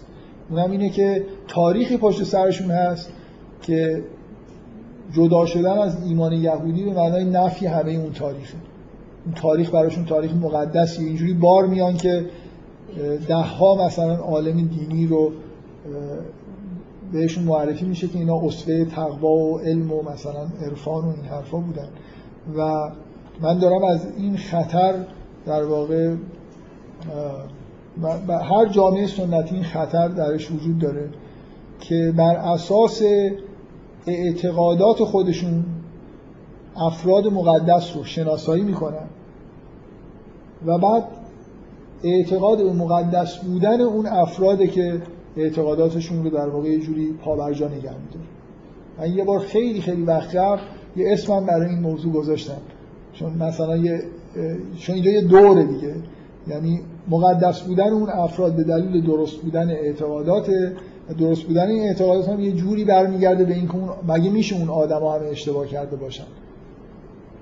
من مثلا میگن دور هرمنوتیکی به این چیزا میگن دور فلان چیز. من یه بار گفتم اسم اینو بذاریم دور سنتی. سنت بر اساس این دور بنا میشه. آدمای خوب اینا هستن چون اینا خوبن پس ما حرفامون درست. شما توی الان برید با علمای شیعه بحث بکنید. مگه میشه شیخ توسی اشتباه کرده باشه؟ شما بگید که این حکم مثلا جز احکام تحریف شده است. همین که شیخ توسی توی کتابش این اومده شیخ توسی آدم بزرگیه و نمیشه اشتباه کرده باشه. تمام سنت ها اینکه یه چند تا آدم خیلی مهم حداقل توشون وجود داره که نمیشه راحت برداشتشون حرف زد. و نمونه خیلی واضحش به نظر من تو اهل تسنن وجود داره اونم احترام غیر قابل وصفی که برای صحابه. می احترام نامعقولی که اهل سنت برای صحابه قائلن. نامعقول میگم از این جهت که شما وقتی به اهل سنت میگید آقا همه این صحابه رو شما مقدس می‌دونید. اینا بعد از چند سال همه با هم جنگیدن. چطور اینا همه برحقن همه مقدسن؟ جوابی نمیشنوید از اهل سنت. به از اینکه این به ما نیومده که در مورد این چیزا حرف بزنیم. یعنی چی به ما نیومده در این چیزا حرف بزنیم به وضوح بعد از پیغمبر اینا شکاف بینشون ایجاد شده همدیگه رو دادن کشتن. بنابراین نمیشه همشون مقدس باشن. بینشون بعضی مقدسن و حتما یه تعدادشون نامقدسن به دلیل این جنگایی که پیش اومده. آدمای مقدس با هم دیگه نمیجنگن. ممکنه دو طرف یه جنگ هر دو طرف نامقدس باشن. ولی نمیشه هر دو طرف مقدس باشن. یهودی ها به شدت این فضا توشون وجود داره که خب یه تاریخ مقدسی از افراد بعد از از مسیح دارن از عرفا و علماشون که شما نمی‌تونید به راحتی به اینا بگید که همه اینا آدمایی بودن که آدمای منحرفی بودن از این جهت که نمیفهمیدن که مسیح ظهور کرده. و این یه چیز دیگه به اصطلاح. ببینید من این نکته که دارم میگم قبلا هم یادم نمی‌دونم به چه مناسبتی بهش اشاره کردم. کلا این مکانیسم شهید دادن قربانی دادن. مکانیسمی که رسما برای تثبیت عقاید استفاده می شده و میشه. می‌دونی منظورم چی؟ یعنی چرا چرا پای بت ها قربانی می‌کردن؟ برای اینکه وقتی که یه جامعه مثلا روستایی در پای بت خودش یه آدم رو سر می‌بره دیگه نمی‌تونه به راحتی قبول بکنه که این بت هیچی نیست. موهومه. بعد اون جواب خانواده شهدا رو کی میده؟ یه پیرمردی وقتی سه تا پسر خودشو زیر این بت سرباری حالا یه پیغمبری میاد میگه بابا این بت اصلا این مجسمه از خودتون ساختید این هیچی نیست. چطور ممکنه این جامعه بپذیره که هر سال یه نفر رو پای این بت کشته؟ بعضیا داوطلبانه کشته شدن شهید شدن. تو اینجوری هم فکر نکنید که به زور می‌گرفتن میکشتن.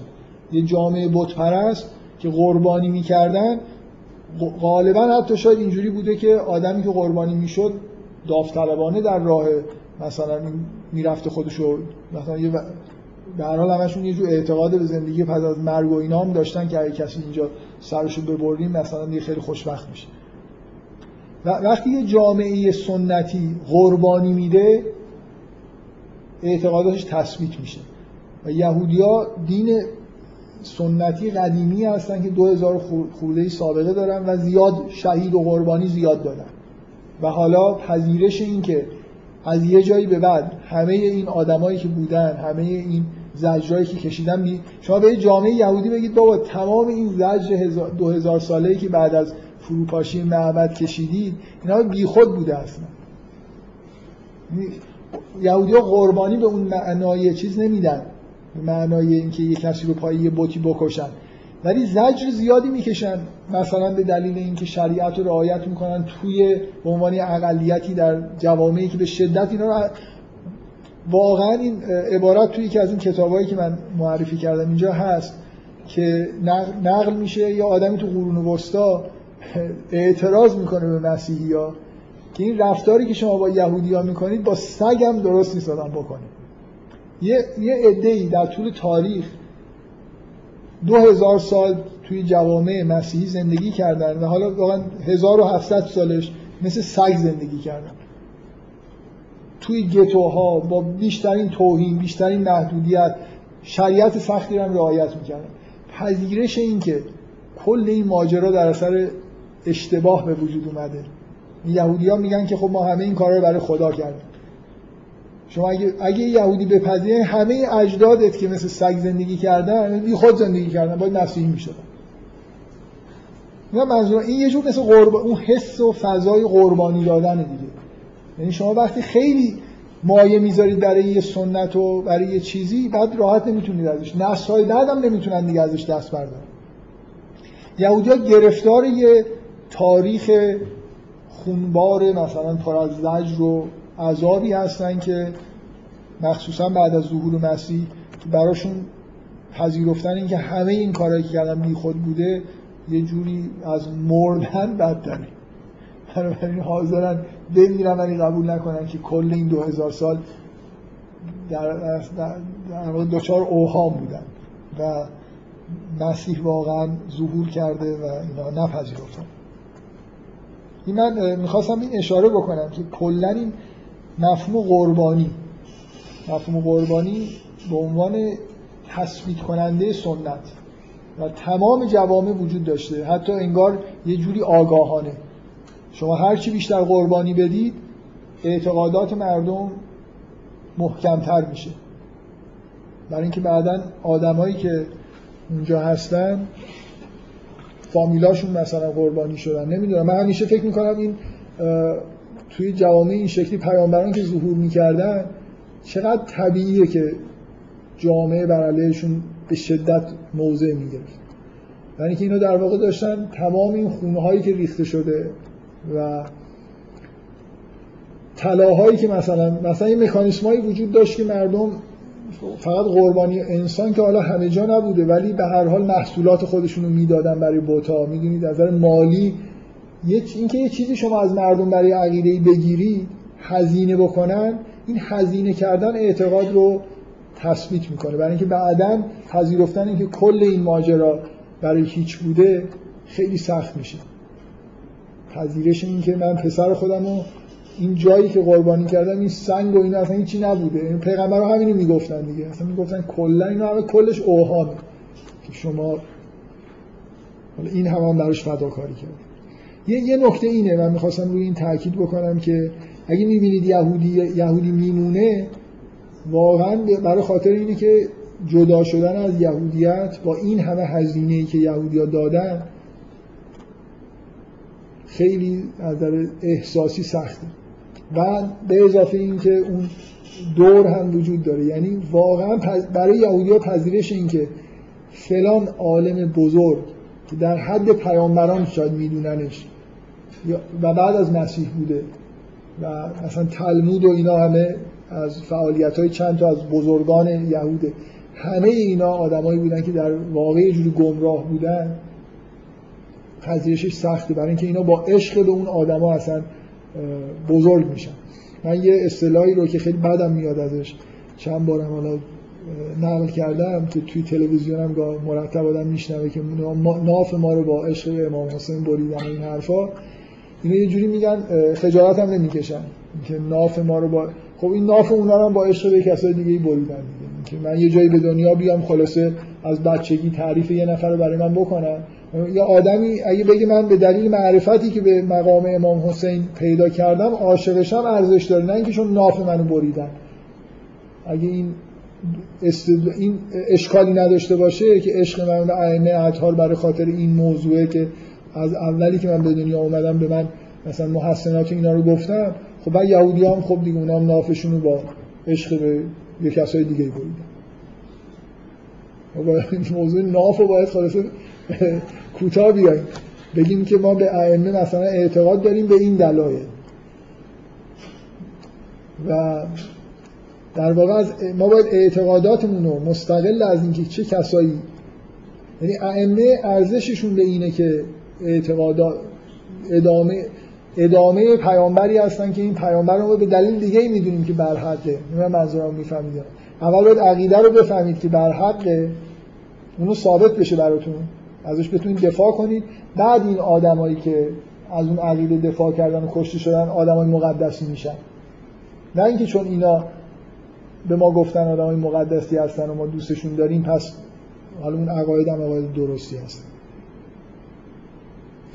این از انواع هزین بالا بردن هزینه. ببینید هر سنتی برای اینکه خودش حفظ بکنه مخصوصا وقتی غیر منطقیه دفاع منطقی نداره هزینه تغییر دین رو بالا می‌بره.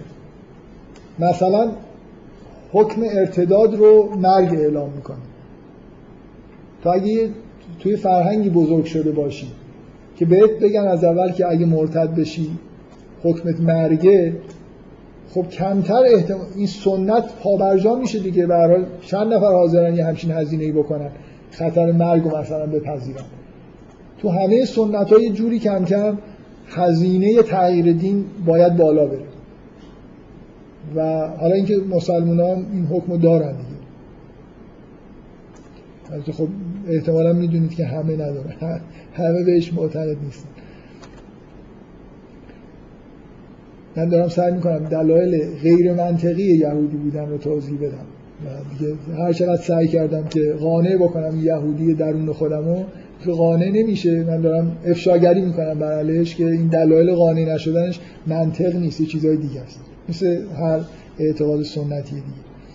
بذار یه قسمتی یه خود بهترشو بگم. یهودیایی هستن که به شریعت خودشون عمل می‌کنن و واقعا با تقوا زندگی می‌کنن و نتیجه تقوای خودشون رو هم می‌بینن تو زندگی خودشون.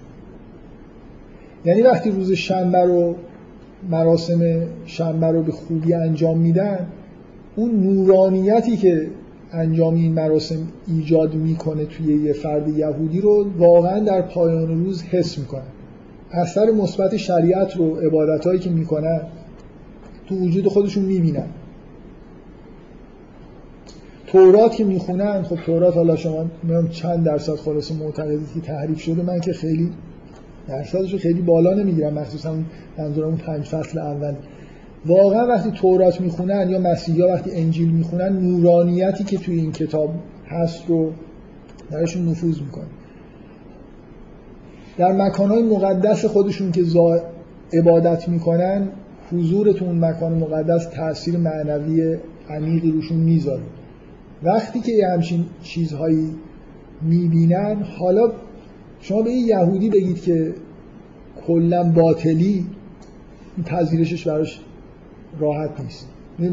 یعنی شما وقتی که بش... یه یهودی که به شریعت یهودی واقعا عمل می‌کنه و مقررات اخلاقی که از موسی وضع کرده رو عمل می‌کنه و به یه نورانیتی و معنویتی می‌رسه که می‌رسن اگه عمل بکنن اون وقت پذیرش این که کل این یهودیت اصلا بناش خرابه و اینا براشون سخت میشه. می‌دونی منظورم چیه؟ یه این این خوبه. این این بهترین دلیل اشتباهیه که یه نفر می‌تونه باش یهودی باشه. اشتباه برای خاطر اینکه خب من به عنوان مسلمون که پیام برای یهودی این نیست که تو شریعتت کلا شریعت مزخرفیه بلکه پیام اینه که شریعت شریعت الهیه. بنابراین واضحه که عمل کردن به شریعتی که از موسی وضع کرده و رعایت نکات اخلاقی و تقوا نورانیت به بار می آورد و میاره ولی از این نظر میگم این بهترین دلیل اشتباهه بهترین اشتباهی که می‌تونم بکنم. اشتباه بودنش اشتباهه ولی خوبه برای خاطر اینکه به نظر من یه نفر می‌تونه به این دلیل یهودی باشه در عین حال معتقد نباشه که ادیان بعد از خودش دروغن. من, من می‌تونم بگم خب من توی جامعه یهودی به دنیا اومدم. مطمئن نیستم که مسیح مسیح بوده یا نبوده. ولی مطمئنم که این دینی که الان این شریعتی که دارم شریعت موسی است بدون اینکه لزوما نفی بکنم ادیان بعد از خودمو چون می‌دونم یه شریعت الهی بهش عمل می‌کنم به معنای مثبتی آدم آدم دینداریه دیگه. براش یقین نشده که مسیح مسیح بوده و اسلام مثلا دین الهیه. نپذیرفته. برای اینکه واقعا قانع نشده. حالا یا به اندازه کافی هم تحقیق نکرده. همه آدما ضرورتا نباید همه عمرشون رو بذارن در مورد مطالعات ادیان. یه جوری یقین داره که توی جامعه دینی به دنیا اومده که این دین دین الهیه شریعت شریعت موساست. حالا با یه درصدی خطا که توی شریعت ما هم اتفاق افتاده به هر حال داره سعی می‌کنه حد اکثر سعیشون می‌کنه که احکام الهی رو رعایت بکنه. من من موزم اینه و فکر می‌کنم قرآنم به سراحت موزش اینه که این آدمی که رستگانش آدمی که همین الان هم یهودیه به شریعت خودش داره عمل می‌کنه. به این دلیل یهودیه که ادیان دیگر رو یقین پیدا نکرده که درستن. واقعا شما اگه توی جامعه یهودی باشی به راحتی نمی‌تونید مثلا درست بودن ادعای مسیح یا قرآن درست بودن ادعای مسلمان رو چک بکنید. اینجوری نیست که چیز بدیهی پیش با افتاده است که مثلا اگه یه روز وقت میذاش بهش می‌رسید. مطمئنا شما وقتی توی جامعه مثلا یهودی بزرگ شدی قرآن هم به دستتون برسه بخونید خیلی جاهاش به نظرتون منطقی ممکنه نرسه چون توی فضای ذهنیتون چیز دیگه است. پذیرش مسلمان هم که خیلی زحمت ارائه خوبی مثلا از دین اسلام رو نکشیدن میسیونر اینا نداشتن. مسیحیان واقعا میسیونراشون غیر از یه سری بحث عاطفی و اینا خیلی در مقابل یهودی ها حداقل چیز نبوده تربار نبوده نوع بحث کردنشون. بیاد حالا فعلا این فرض رو قبول بکنید. به نظر من فرض کاملا درستیه که برای یهودی پذیرش اینکه مسیحیت مثلا درسته و مسیح مسیح بوده خیلی بدیهی نیست. به راحتی نمی‌تونه به این نتیجه برسه.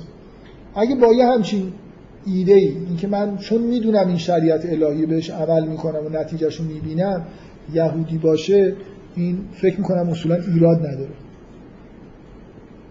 یه همچین آدمی نمیاد با مسلمان و مسیحا بجنگه اگه واقعا به این ترکیب یهودیه. چون مطمئن چون نمیگه که اونا پیرو شیطانن فقط چیزی که میگه اینه که این چیزی که من دارم بهش عمل می‌کنم شریعت الهیه. که درست هم هست. فکر می‌کنم به این معناست که اسلام اهل کتاب رو به رسمیت می‌شناسه. یعنی به رسمیت می‌شناسه که آدمای مسیحی یهودی هستن که اونقدر بینش ندارن که درک بکنن که دین اسلام یا دین مسیحیت مثلا درسته و به شریعت خودشون با نهایت خلوص نیت و اعتقاد صادقانه دارن عمل می‌کنن. به این معنا اعتبار داره و خداوندم باشون ارتباط داره و این چیزی که تو قرآن شما مرتبا می‌بینید به رسمیت شناختن اهل کتاب یعنی اینجوری. ولی حالا یه یهودی که جز اصول اعتقاداتش قبل از هر چیزی اینه که باید مسلمان و مسیحا رو بکشه این دیگه موجود خیلی قابل تحملی نیست. به حال یه جای کارش ایراد داره. چون چجوری به این یقین رسیده که یه حرفای درستی غلط هم مثلا؟ بگذاریم. به هر حال من دارم از یه نوع چیز دیگه ای که بهتره صحبت می‌کنم. اینکه یهودی ها همه سنت ها یه بخشی از پایداریشون رو از اینجا می‌گیرن. یه قسمتش از هزینه گرفتن از مردمه. یه قسمت هم از اینه که سنت خلاصه یه چیزی به مردم میده. همه سنت ها خلاصه آین هایی درست می‌کنن. حتی سنت های غیر الهی.